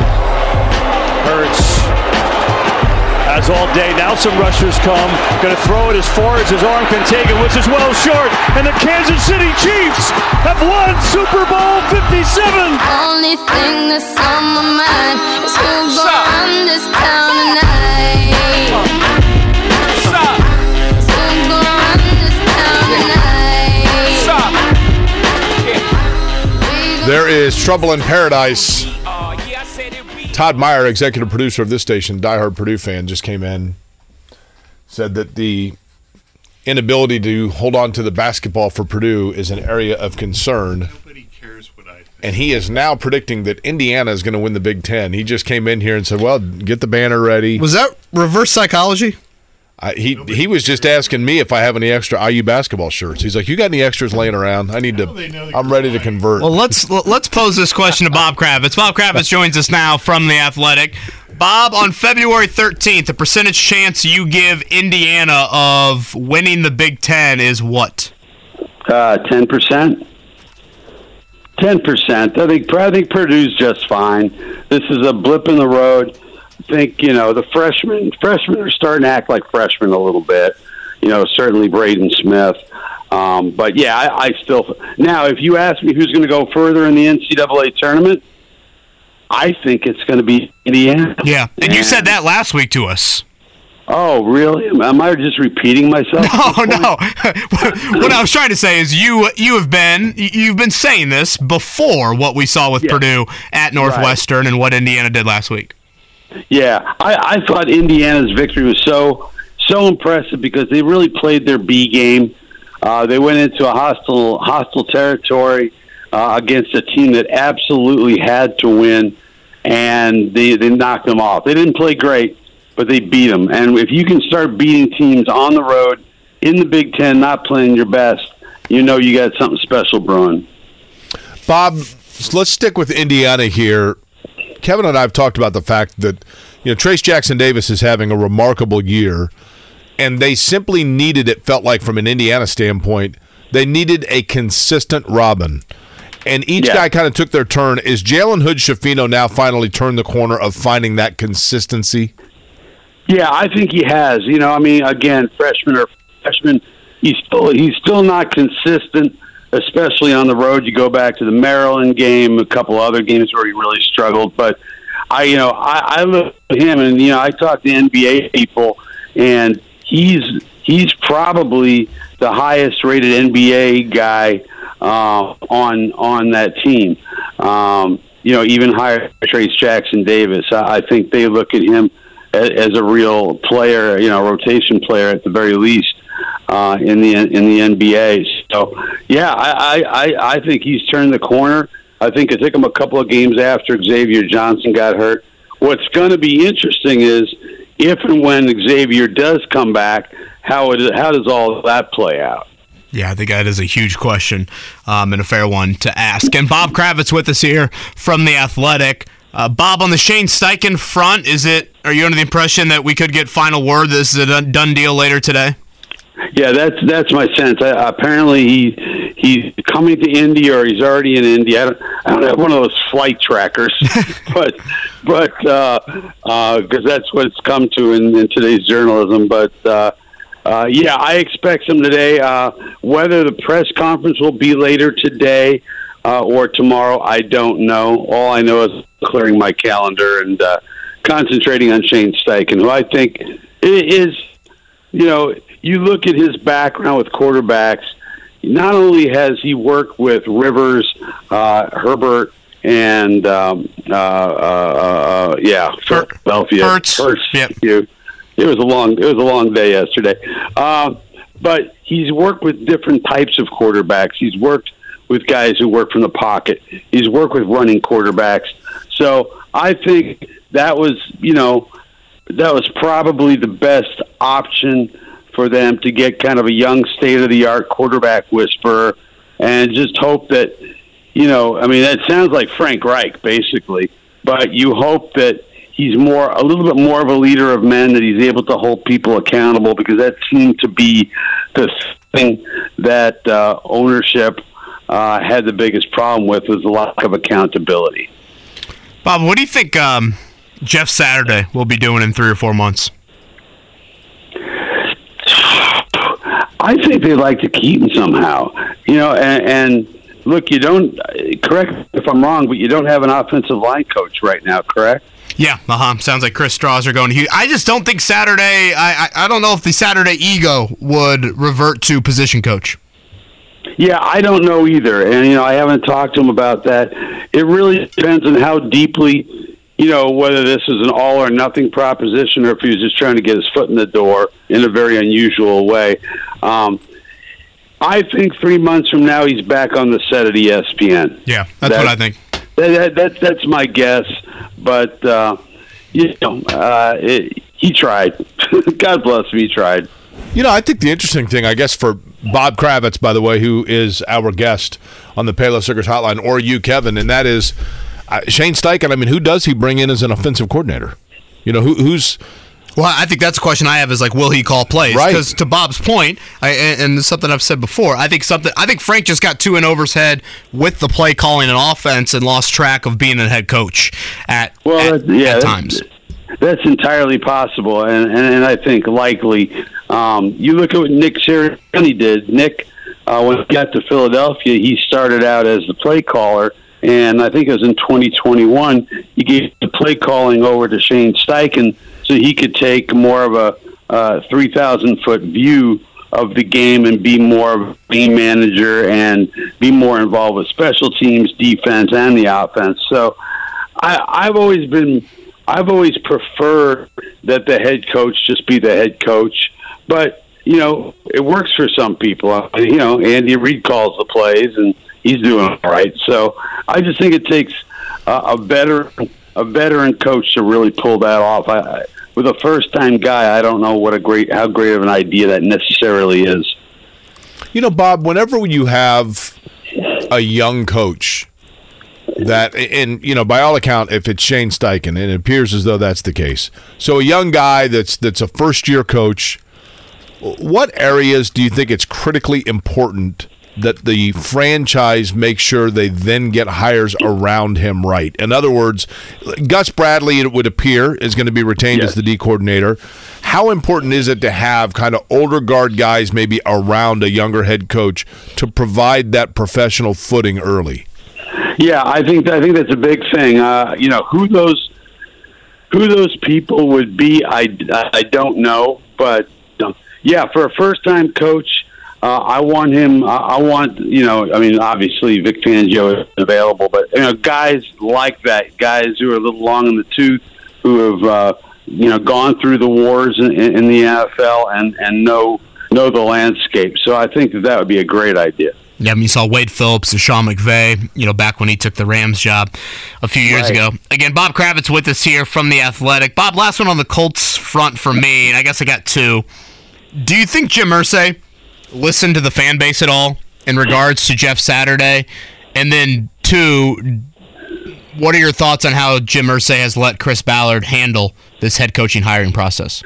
Yeah, I think this is a really clear sign, or at least a hopeful sign, that uh, Chris Ballard uh, has, you know, retained some of his power that maybe he lost. You know, maybe I'm going too far and reading too much into it, but you know, look, if it was Jim Irsay, um, it would have been Jeff Saturday. it would have been Jeff Saturday. But uh, I think it shows that Ballard. I mean, this was clearly a very, very thorough, uh, uh, you know, investigation into these guys. I mean, 12 and 13, 14 hour interviews for God's sake. Um, so yeah, I, I- think I think it shows that Ballard maybe has some of that power back because I don't think that this is, ne- you know, I would have loved to have been a fly on that meeting when when Ballard went in and said, uh, uh, "Mr. Irsay, uh, I think I've got my guy." You know, uh, I don't know what the reaction would have been, but uh, I think it's good that Jim gets the hell out of the way.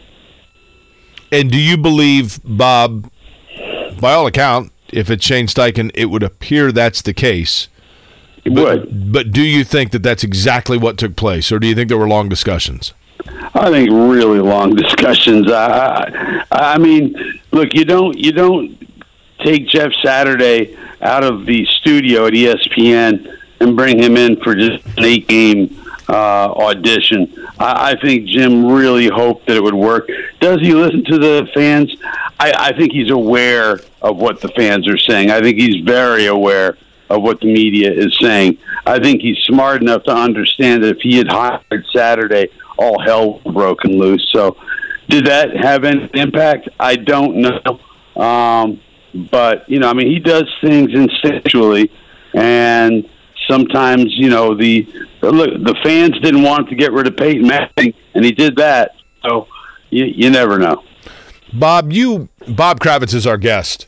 He's on the Payless Liquors hotline. He is with the Athletic. Um, I think you probably know Jim Irsay as well as anybody that covers the Colts in this market. As a matter of fact, I don't think that. I know it. I mean, you know him better than anybody. Um, do you believe that this is a, a different Jim Irsay than even during the Frank Reich go round? Have things changed with Jim Irsay? Uh, we'll, we will find out, won't we? You know, uh, r- right now, I mean, th- this one move tells me that maybe he took a step back. But if they draft a quarterback and he's god awful through the first four games, you know, is that when Jim Irsay suddenly appears, sees his shadow, and says, "We're going to make a quarterback change"?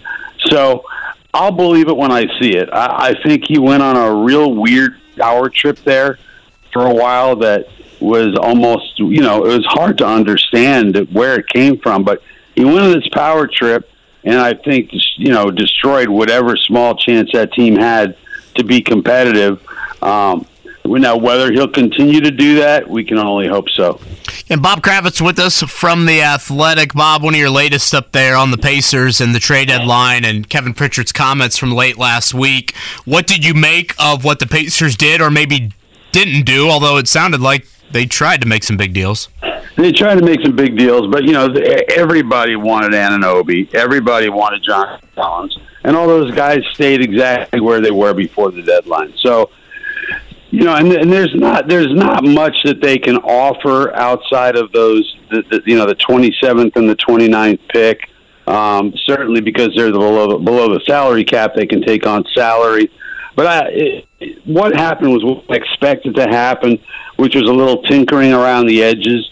You know, uh, Jason, uh, Jason Jordan Nwora um, is a guy they've liked for many years, or the three years he's been in the league, and they liked him at Louisville.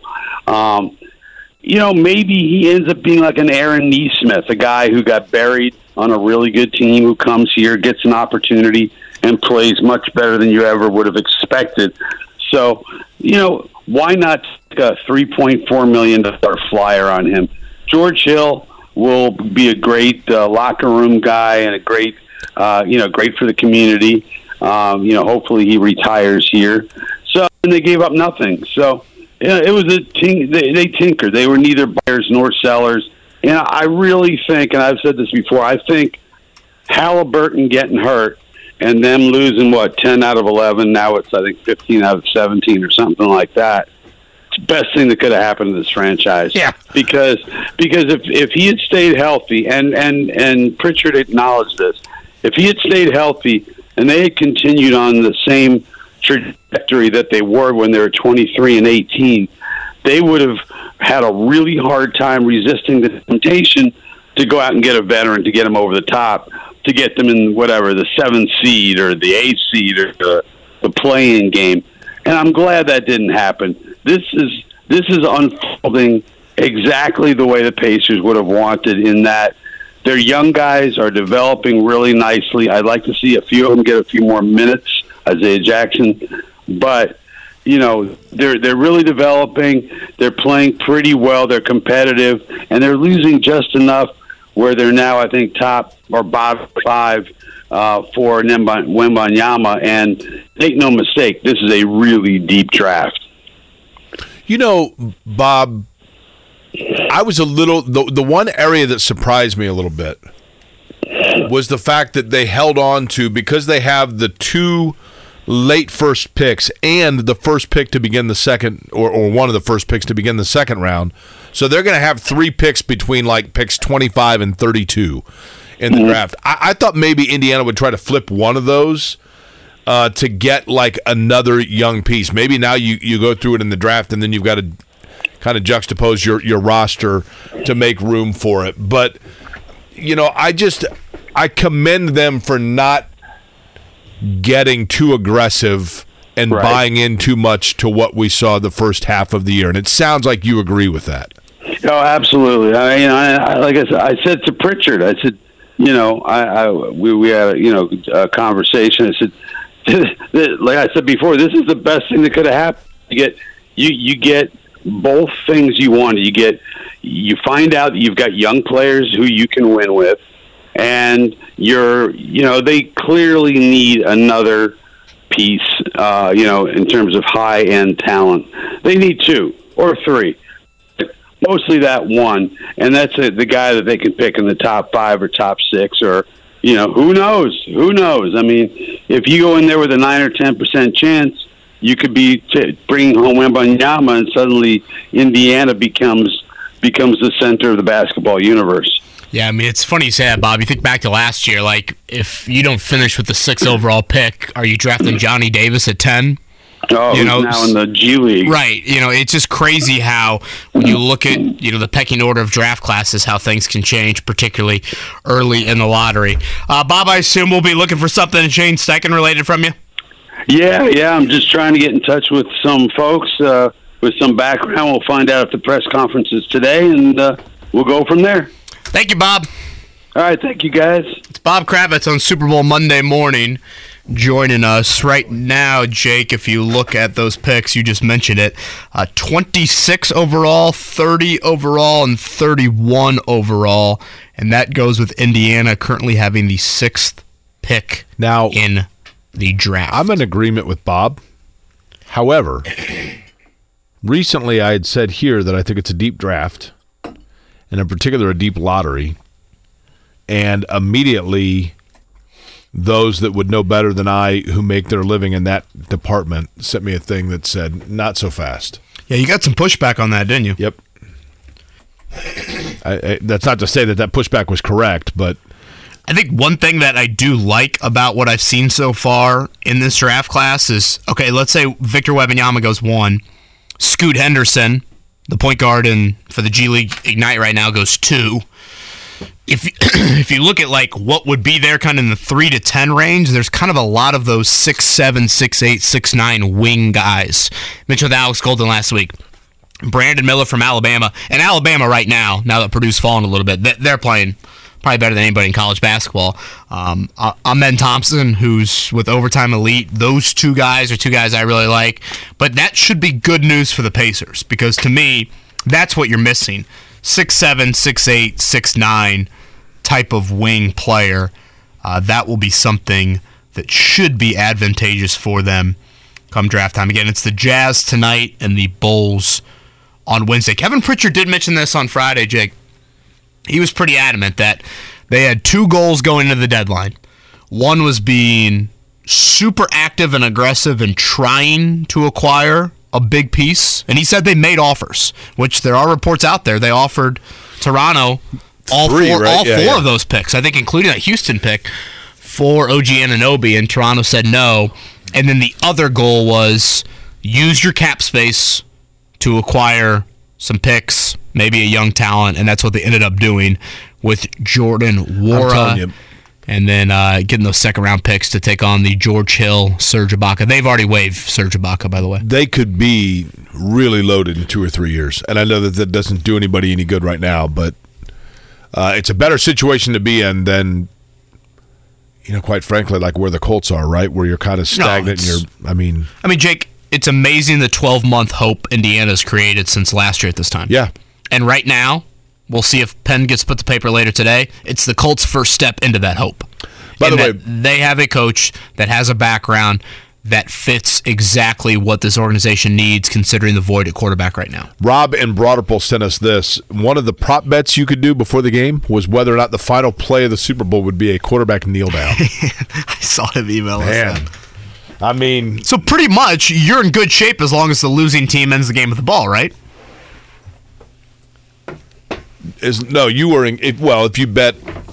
Yeah, Rob Rob said he bet for no kneel down. Oh, okay. Then yeah. I mean, you had to hope that it wasn't a blowout and that the winning team didn't end with the football, right? I know he had some pressure in his face, not a lot of umph on the old Hail Mary heave. there. What was that? I mean, I thought they would have at least tried to throw like a. I mean, when you've got like Brown and just the way it was, I thought they would have at least tried to throw like a slant and then do a couple of laterals or something. honestly, like that, when right? he threw it, I think we all could tell it was short. I thought for a second there, did they send like two really deep, force all the Kansas Kansas City That's what I mean. defensive backs to go deep, and then maybe it's like Brown and whatever, Miles Sanders a little bit shorter, and now you're playing like the hey, you come tackle us, and we might pitch it a couple times. That- game. that's exactly what I thought was what they were going to try to do, and it was just like, wait, what? What are we doing here? I'm trying to think. Do you guys remember? Was it a delay of game issue? Philadelphia only had two of their timeouts there late. Wa- wa- Was that why they took one of them earlier in the I second think half? so. Yeah, they were, they were cutting it close a couple times. They were, and there were sometimes they just let the delay of game happen. Yeah. And Olsen, I thought, pointed out. Olsen was really good. I think he's very good. Yeah, I, I don't. And I thought Pereira did a nice job in interjecting when they needed him to, from an officiating standpoint. I still don't know what a catch is. Yeah, we got issues there. That's only 2023. You can't be expecting to know what a catch is in the NFL with all these technological advances. I thought the DeVonta Smith one should have been incomplete, but I thought they were right on the Dallas Goedert one. He did kind of possess that against his helmet. That was like David Tyree like. I got during the um, what play was it where there was a catch that was then immediately ruled a fumble? The Miles Sanders one. Yeah, a little like flat pass to him that was That returned have been for a the, touchdown. that would have been the second return. Is that what? Yeah. Anyway, a buddy of mine who's an Ohio State fan, you know, that was a, a critical play in the Ohio State Clemson game four years ago with Justyn Ross, and immediately You're bringing it to Ohio State this morning. immediately he texts me, "See, I, you know, you're the expert. I guess you consider that a catch to- or a fun." And I'm like, "Look, man, I that was four years ago. I, I mean, I've slept like seven times since then. Speaking of, I, I mean, speaking of Ohio State, is Chris Holtmann about ready to get the axe? nah, rebuild year, right? Rebuild with that talent? That's what I was told. Let's get him to South Bend, baby. Tough one for Notre Dame. They gave up 93 on Saturday. Who who scored 93 on them? Uh, Virginia Tech. Notre Dame scored 87. That's the offensive juggernaut of Virginia Tech, right? Mm-hmm. Yeah, Mike Young has had Mike Brey's number. Pour one out to Harry Hiestand, who's uh, retiring, by the way. Saw that. Mhm. NFL. Quenton Nelson one time demanded to Chris Ballard that he hire Harry Houston. I think Notre Dame should hire our buddy Randy Bennett. The Colts did not. Kevin be all over that. Narrator voice. Would you take Randy Bennett? I, I could get behind Randy Bennett, and uh, I know this is stereotypical, Jake. I think in college basketball, in particular at Notre Dame right now, you're going to need someone that has some crazy young energy to embrace what college basketball is all about. Notre Dame is not big with NIL to begin with, and certainly they're not going to be big with it with their college basketball program. So that would be my concern there. But no, what Randy Bennett's doing at St. Mary's is. I mean, it's every year, impressive. right? I mean, they're top 20, right? Yeah, they did lose though. Uh, lost to after they beat Gonzaga, they lost to Loyola Marymount. Ooh. They're 21 and 4 now. Counting their chickens there. I guess. Um, all right, let's hit a morning check down before we get to the pop quiz. The Morning Checkdown, brought to you by Ball State Basketball. Get your tickets at ballstatesports.com on 93.5 and 107.5 The Fan. All right, we'll begin with college basketball. Yesterday, Purdue, number one in the country, falling short in Welsh Ryan Arena up in Evanston, Northwestern, 64-58. Wildcats now 18 and 7, 9 and 5 in the Big 10. That is good enough for second in the conference. In Purdue, of course, at 12 and 3. Indiana with a chance against Northwestern to get themselves right into that second place situation in the Big 10. Three-game win streak for Northwestern. Uh, Boo Buie had 26 points, and as I had mentioned earlier, and the joke that I'm very proud of, then made prank phone calls for Howard Stern.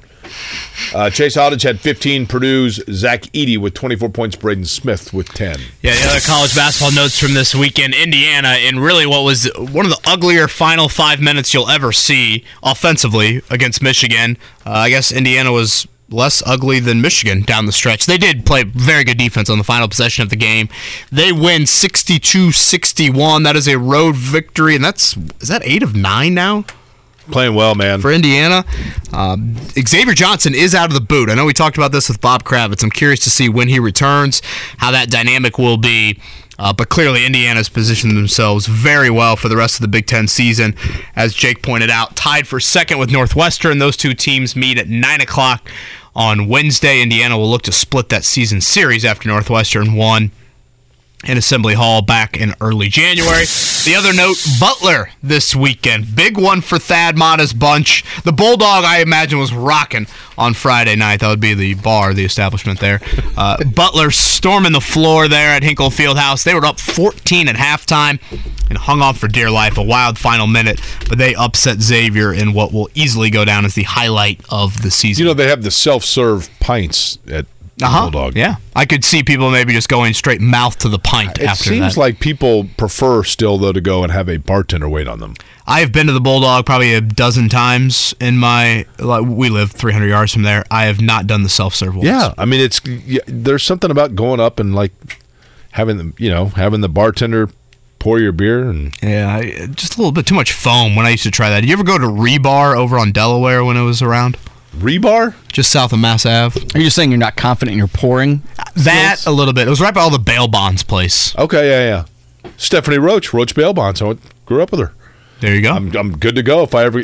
I'm glad. I'm glad you quickly clarified that you grew up with her. Now that you've used her for business. You guys ever need to be bailed out? You call me. Oh, for sure. I You're my you. one phone call. I'll, well, I'll call Stephanie right there. Hey, then your sleep machine won't wake you up, and I'll be screwed. That's right. Mark's in the clink. Back in the clink with At you. 7 a.m. We'll get you out. Mark. Uh, tonight, inside of Gainbridge Fieldhouse, it's the Pacers and Jazz. Um, can anyone name the Jazz head coach? Ooh, boy. Uh, it's not Quin Snyder anymore, right? Frank Layden? No, it's not him. Jerry Sloan? No. I don't. I know I cannot name four Jazz players. I think I can get the first name of the head coach right. I think it's um his name is Will, and he Jacques came from the Vaughn? No, it's he not came him. from the Celtics. I think his name is Will. No, No, not Will. no. Gosh. He's got the same name of a uh, a, a Pacers commentator. Oh, Quinn. Ding. No, it's not Quin Snyder. No, it's not Quinn That's what Snyder. it says. Quin Snyder's No, gone. Mark no, it he's with it. gone. No, Update not- the browser. Will Well, that's his Google's. Google's wrong. Then. Will something or other. Will Hardy. Will Hardy. Thank you. Okay. One of the he's one of the Hardy brothers. Came Yeah, the they solve mysteries Yeah, on days off. Well, apparently not n- on your computer. Whatever happened to Quin Snyder? I'm on the case. Pacers a slight favorite actually. Nancy Drew, by the way, point guard. Uh, Tyrese Haliburton though is questionable. Figuring out what John Stockton's talking about. left thigh soreness. And Myles Turner is questionable with a soreness. Didn't think we go there on a Monday, Mark. Uh, Jazz here, uh, Bulls on Wednesday. That will conclude the All Star break. So with the Pacers losing on Saturday in the nation's capital. They will now go a full two months without a road win. That has to be one of the longest droughts in franchise history. One would think, right? I, Two full months? are you worried, by the way, about your 31 I, bet? I need I like I told you guys, I need one of these two. Okay. You, You, have reassured me quite often, but I mean, They need five. Five of 28? 24, 24 games left, right? 24. Gosh, it is only 24. I really need, one of these They two. need to win 25% of their games, basically. Man, when you put it like that, I Uh, last, like last note, by the way, Super Bowl last night. You know this because you're listening to this radio station. If you didn't, you'd be listening to NPR. Chiefs won. also, one more note: uh, Tyrese Halbert and Myles Turner both questionable for tonight's Didn't I game. just say that, Mark? no, he didn't. Where, where, Mark? Where have you been? I'm Oh, here. is- I'm here. is that a Rihanna physically. song? Is it? No, I'm here, but mentally I'm kind of tired. Pop quiz coming Late up night next. last night. Do you know Tyrese Halbert and Myles Turner are questionable tonight? and the coach is Quinn Denary. Is that right? Quinn Denary, yeah. That's right. Quinn Denary, the new Jazz head coach. Uh, pop quiz next. Through. Whether it's audiobooks or all-time greatest hits, long live listening to your favorites. Learn more about Kisqali Ribociclib 200 milligrams at kisqali.com and talk to your doctor to see if Kaskali is right for you. Seven two three nine ten seventy. You studied? Can you handle the pressure? Sharpen your pencils. It's time for the pop quiz with Kevin and Query. Brought to you by Jiffy Lube, Indiana's favorite oil change since 1985. Pretty doable, I think, right? Yeah, I glanced at it briefly. Scotty, I thought that MVP question might be on there. Mahomes, the first regular season MVP to win the Super Bowl since who? You had nine straight that had lost. I think you got to go before Kurt Warner. Would Elway have been a regular season MVP and then won the Super Bowl? It's an astonishing stat in my mind. Yeah, Jake, now that I look at this, this is really doable. Yeah. I mean, not as easy as last Monday, which was the easiest in the history of the pop quiz, but this is up there. Uh, Mark, a number one through eight as Scotty takes a little Jake. well, Jake, do you want to? I know who the callers are, so you want to take the guess? Jake? Patrick Mahomes yesterday won his second. Well, the Chiefs won their second Super Bowl, right? In this, but it is their fourth in franchise history. I will go with the number four. Trey. If I set the over under right now at four and a half for Mahomes Super Bowls, what would you take? To win? To win. Under. Three and a half. Over. I think he probably wins two more, right? Trey, good morning to you. Morning, guys. How are you? Trey, should today be a national holiday? I think so. yeah, I agree. Trey, what was your favorite Super Bowl commercial? Um, to be honest, I found myself not really paying attention to the commercials much. Well, those that spent seven million dollars for 30 mm-hmm. seconds of I'm your attention it. would be disappointed by that. Yeah. Your favorite aspect of the Super Bowl, aside from the game itself, meaning the national anthem, the halftime show, the God Bless America, the whatever. What was the question, Jake? I'm sorry. Whoa, whoa. What was your? It's a slow Monday. People, you know, ate a lot, get drank a lot, maybe. What was your favorite part of the Super Bowl aside from the actual game? In other words, of the auxiliary stuff, which one did you most enjoy? I thought Stapleton's national anthem was really good. Okay, Yeah, that's yeah. cool. The babyface Stapleton both did a nice job. All right, Trey. Um, good luck today on the pop quiz. Jake, you want to throw number one at him? All right, here we go, Trey. I think it's something you mentioned one. earlier in the show. Uh, Super Bowl 57 is now in the record books. Next year, Super Bowl 58 will be played where? A. Mercedes Benz Stadium in Atlanta. B. Caesars Superdome in New Orleans. Pizza, pizza. Uh, C. Allegiant Stadium in Las Vegas. Or D. Hard Rock Stadium in Miami. Uh, Vegas. Okay. All right, number two. No NFL franchise has ever won three Super Bowls in a row. Only two have won three Super Bowls in four seasons. The last to do it were the New England Patriots, who won Super Bowls 36, 38, and 39. Name the first team to win three Super Bowls over a four year span. Was it the Packers, Steelers, Cowboys, or 49ers? Steelers. Okay, question three. This one's kind of convoluted, so listen closely.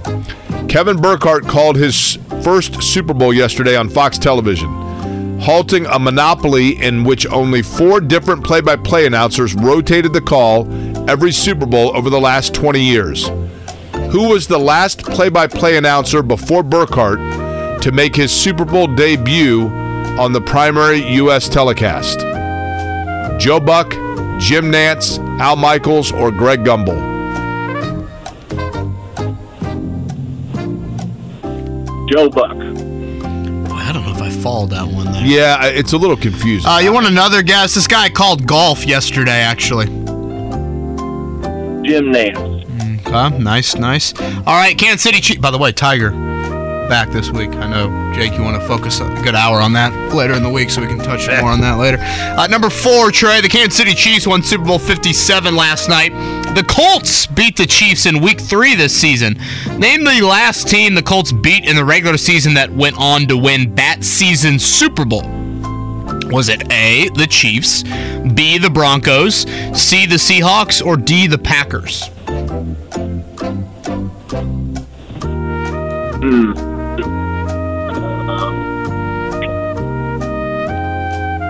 We'll go with the Broncos.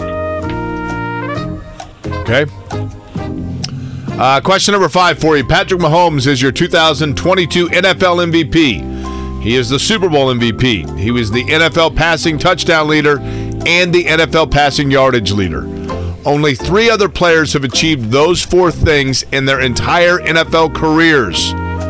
Which of the following has not been an MVP, a Super Bowl MVP, and led the league in passing touchdowns and yards during their career? And I can assure you with 1000% certainty, zero chance this person is hearing this or any other radio program today. Peyton Manning, Kurt Warner, Tom Brady, or Aaron Rodgers?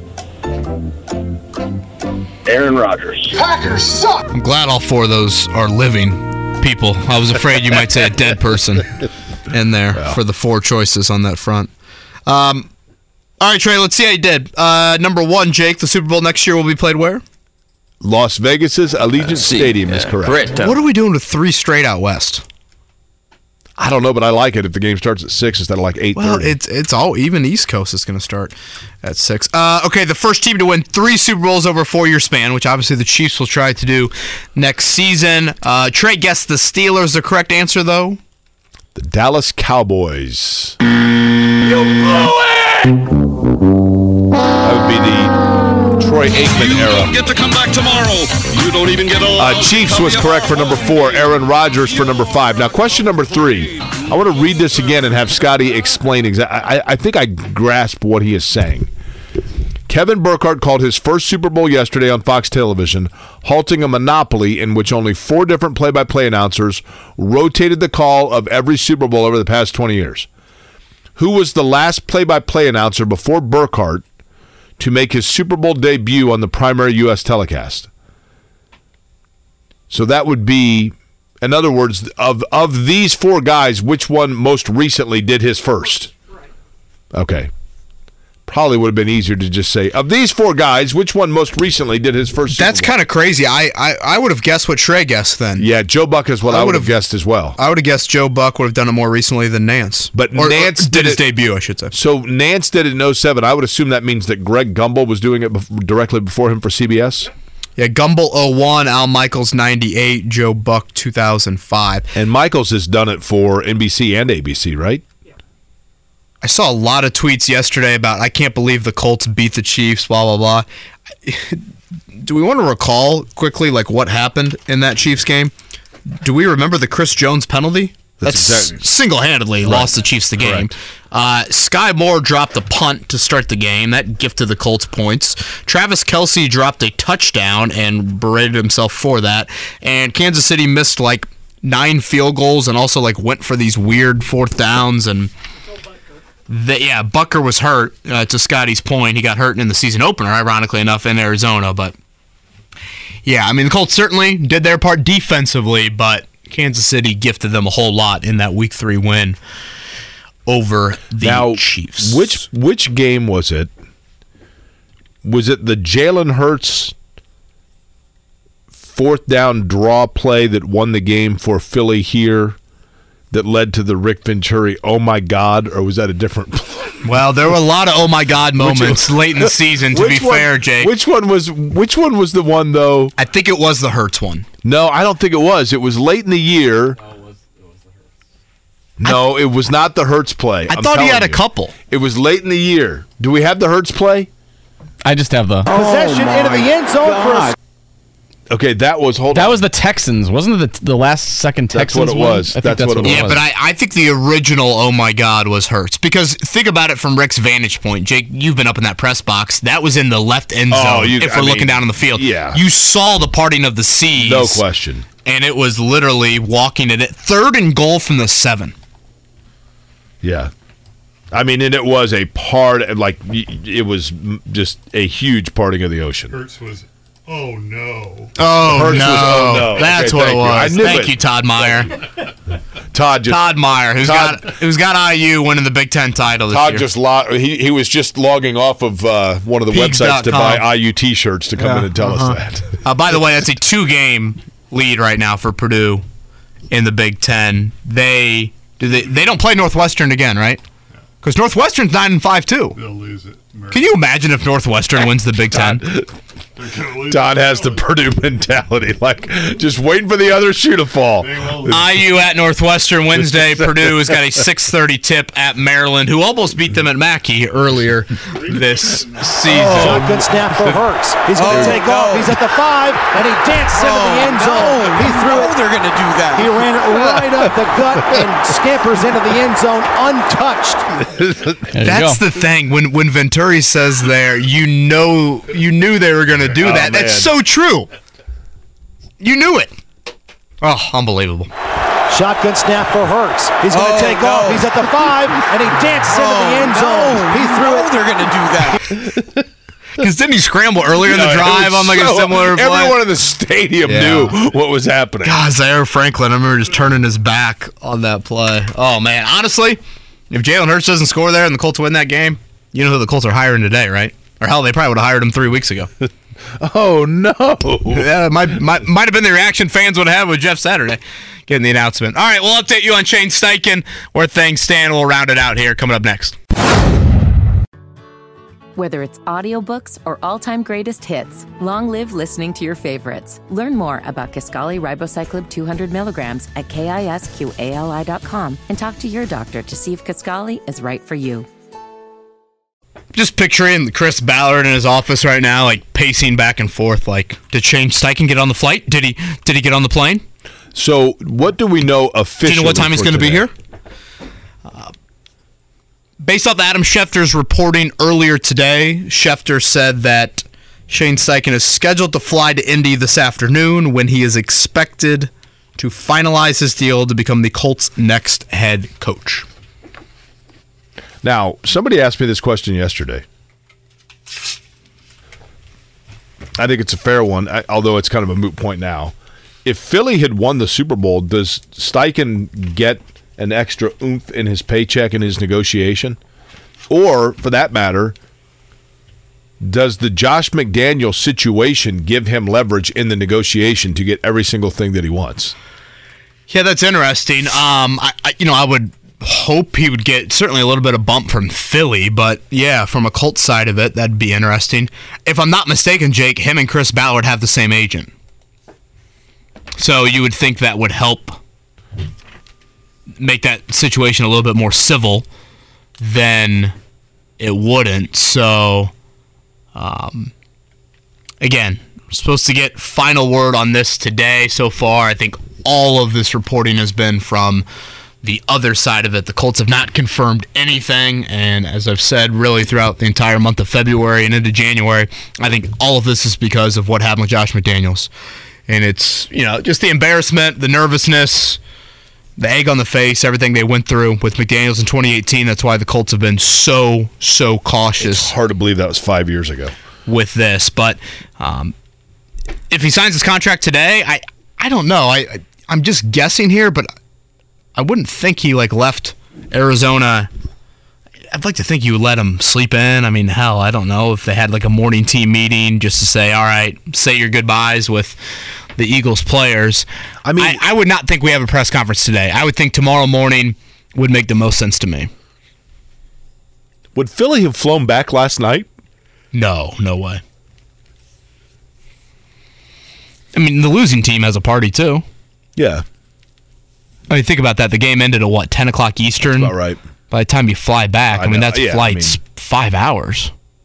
Four, four and a half, five hours all the way to I, Philly. I still sometimes I laugh about, and, and I will forever laugh about the Colts winning the Super Bowl and having zero plan on a parade. So they land, and like people just start driving to the RCA Dome. I think maybe they had said like there'll be a reception at the RCA Dome, but it's like 10 degrees outside. People started lining up all around Monument Circle. Norman Cox of Channel 6 is wearing a Cleveland Browns hat, running around with his microphone, yelling at everybody that it's a f- false report, that there's no Super Bowl parade taking place. And then all of a sudden, like around the right hand turn on Capitol, somebody's like, there they are. And there's three, like, kind of floats that they took out of a basement somewhere that were used for the 500 Festival Parade, and then like one golf cart with a platform on it. And the team is just kind of thrown onto it with Bob Sanders standing in the back wearing superstar sunglasses and Bill Polian gripping onto the Lombardi trophy, not allowing anybody to get within nine feet of it. Like Peyton Manning wants to come up and like put his hand on it, and Bill Polian's like, "Get away from me!"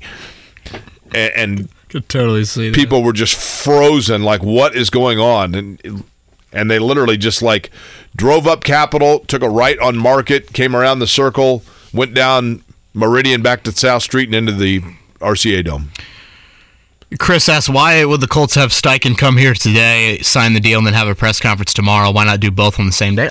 Let him catch his breath. I mean, does he want to prep at all for the press conference? Right. Does he want to discuss some things? Does he want to meet with people in the building? well, Sirianni didn't it worked out for him okay if I'm not mistaken, I don't think Shane Steichen has been to Indy at all through this process. I think they've gone to him, Zoom, and then they've gone to Philly, understandably. So I, I I have no issue with you know waiting a day. You can sign the contract, but then wait a day on the press conference. That's what you saw with Denver and Carolina. How about this from ESPN? Jalen Hurts, the only QB to produce four touchdowns in a game and lose in the Super Bowl.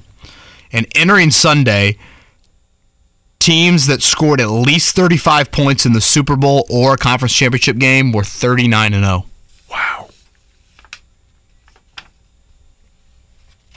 i mean look i know that jalen hurts that fumble and that that scoop six was huge huge and then the punt return but outside of that i mean you can't blame jalen hurts for No, he was great. And I didn't think the shoulder showed up really at all. um We're hoping to have Shane Steichen on at some point this week. Is that the thought, Mark? I don't know if that's yeah, I mean that's the goal. The bat the bat phone will be active. The bat phone will be active. Mm-hmm. Hopefully, it'll be uh, a more updated version than your jazz coaching knowledge. You want to talk about outdated things? Look to Jake Query, my How's your- friends. excuse me. Yeah. What, what's outdated about me? Some of your references. Oh, that Happy Days episode was great. Was that 45 years ago? My parents loved Happy I, I never watched Happy Days. I uh-huh. simply made the reference once of jumping the shark, and somebody's like, "I've never heard that reference." I'm like, "What?" Yeah, Scotty, I've- I've you not- heard the reference "jumping the shark"? Yeah. If you missed it, Bob Kravitz joined us earlier. That'll be on the podcast. Pacers Jazz tonight. Again, Tyrese Haliburton, Myles Turner, both You know, questionable. Matlock comes on at ten. You ought to come over for it sometime. I would love to. Slight favorite on that front. I mixed the Metamucil. About You've rented out of your house though. There's other people occupying there at the moment. What's that? that is true. You know. I mean, come on, calling me outdated. Yeah, that's. I think there are times where there are some references for that. All right, uh, we'll talk to you tomorrow. We'll see if the Colts have a head coach. See you.